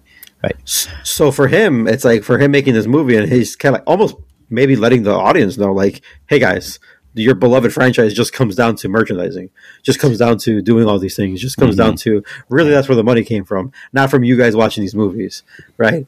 And while I'm at it, I'm going to make fun of your movies, you know, like in a cer- in a, in a weird way, and it could be something just showing off, and it's like, yeah, like if all he did was sell out by doing that, right? And that's really what he was doing at the time because we don't get Phantom Menace till 2000, till 13 years later. Ninety nine, I Um, think. Yeah. Oh yeah, it was 99. My apologies. So I might be wrong, but maybe you're right. No, I think you were right. I think it was 99 to 2000. Yeah. Dude, I remember how Like- man, that movie was big. Man, I remember the so I remember the like the year leading up to it. How It like was how many huge that trailer so many man, was things so are badass. out. Yeah. yeah. yeah. Um, and uh, so okay. Um, what do you think of any of that, Luke? I'm sorry, we've been leaving you out. Never crossed my mind. The whole merchandising thing. I just thought it was a funny ja- gag. Not surprised at all, but you know, I I didn't think of that the, first things, twenty like- times I saw this movie either. To be fair, I didn't think of that either.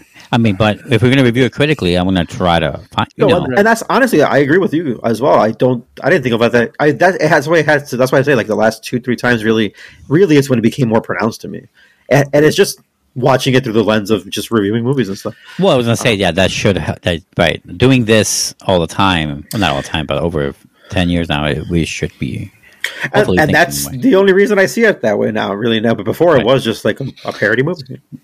Uh, Right. I, I think you know things like how Pizza the Hut still looks and like That's so delicious. gross. I see that as gross now. It's just so Mug- gross. Oh my god! It was I thought it was funny gross. before, but It now was always gross. gross. No, Leo No, no, saw it. He was like, "That's always disgusting." gross. That's Yeah. disgusting. yeah, He's like I was getting constipated looking at him. I was You getting know? heartburn. Then, Dude, like, and Harp, like, yeah, The, the funny thing is like uh, the, the Rick Moranis' gigantic helmet and he's got Yeah. a fucking tie. the tie that looks like balls. Yeah, hmm perfect. And, like just that stuff. That's that's what I always remembered about Spaceballs. That's the funny part. That's why I keep going back. That's yeah, some, thinking for you know, I go back for the meta jokes for sure, and I don't go. Back Yeah, me anymore. too. Oh, odd question. How many people would get that like chew your gum reference today with the twins? No, but oh, very little people, very few. Very. Right. And I don't mean very few because we're not that old in reality, but um, not many people. It's less and less for sure. Less and less. Every day is less and less people. Um, yeah, that's called a dated joke. That's what we call dated. 100%. Yeah, it's you know when you say a I joke, I barely remember the commercial. That's how old that yeah, is. I- when you make a reference and then no one gets your reference, it's dated. That's what it is. You're dating yourself. Yeah. And I don't mean with your right hand, you know. Or left. Um, right? Or sorry, you're right. All Or left, left. people up in arms right now. or the perfect um, stranger. Yeah, which could be also your right, by the way. Um, Nah, that's just a stranger. so, uh, what do we think of? This is a good opportunity to talk about Mel Brooks a little bit. Uh, what is your favorite Mel Brooks movie? Is it Spaceballs?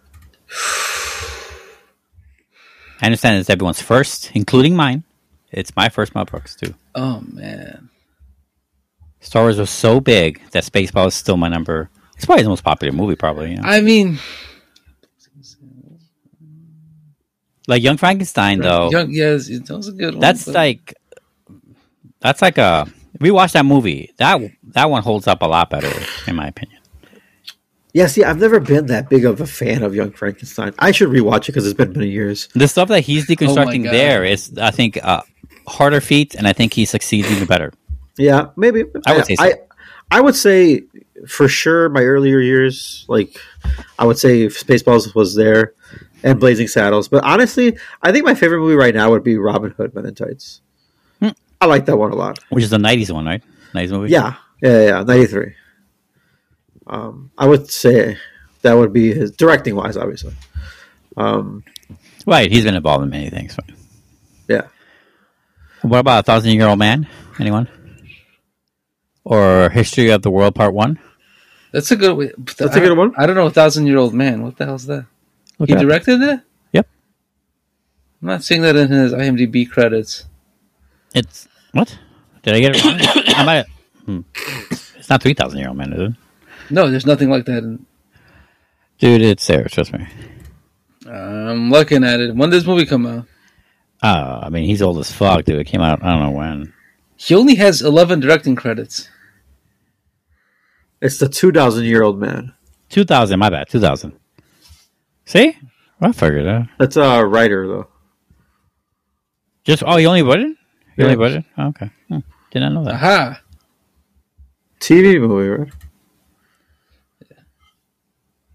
So I'm looking at his thing. I honestly, I think Spaceballs, it would be my number one.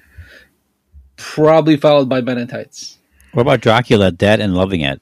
I haven't seen that in years. I, Honestly, seen I'd that say, I want to say like early 2000s years, like I like think I've maybe seen still it high school. once. Oh, high anxiety. Oh, but silent movie, guys. Come I on. saw Silent Movie. I haven't seen saw- that movie. Also, that was like, really good. I really like that, but uh, that's been a long time too. but I think I forgot most of that one. yeah, I definitely forgot most of it. I remember really liking it a lot, though. Yeah, yeah. the movies I for sure saw the most were Blazing Saddles. He created Get Smart, though. That's pretty cool. Yeah, Spaceballs, History of the World. Oh, Part right, the One. producers, guys, right? Robin the Hood, original, he also- and, and then the producers. I have only seen the producers like twice. So the original or the remake? Oh, the, the original, well, the Mel Brooks one. So The, uh, uh, have you ever seen? Have you seen the remake by chance? I have not seen the remake. I fell asleep to it. I was just curious. It's not bad. Uh, I like the original for sure. It's a really good, nifty idea. It's really cool, cool, um, Yeah. cool way to get to from rags to riches by pretending to go to riches to rags. Right, right. Um, but then again, Gene Wilder's great. So I don't know. Well, that's the thing. It's Gene Wilder work. It's Young Frankenstein, right? And this movie, like, it's just Just- like it really helps that he has these, like the Yeah. people he's working with, right? And Yeah, for sure, things, yeah. for sure. Yeah, the right people for sure.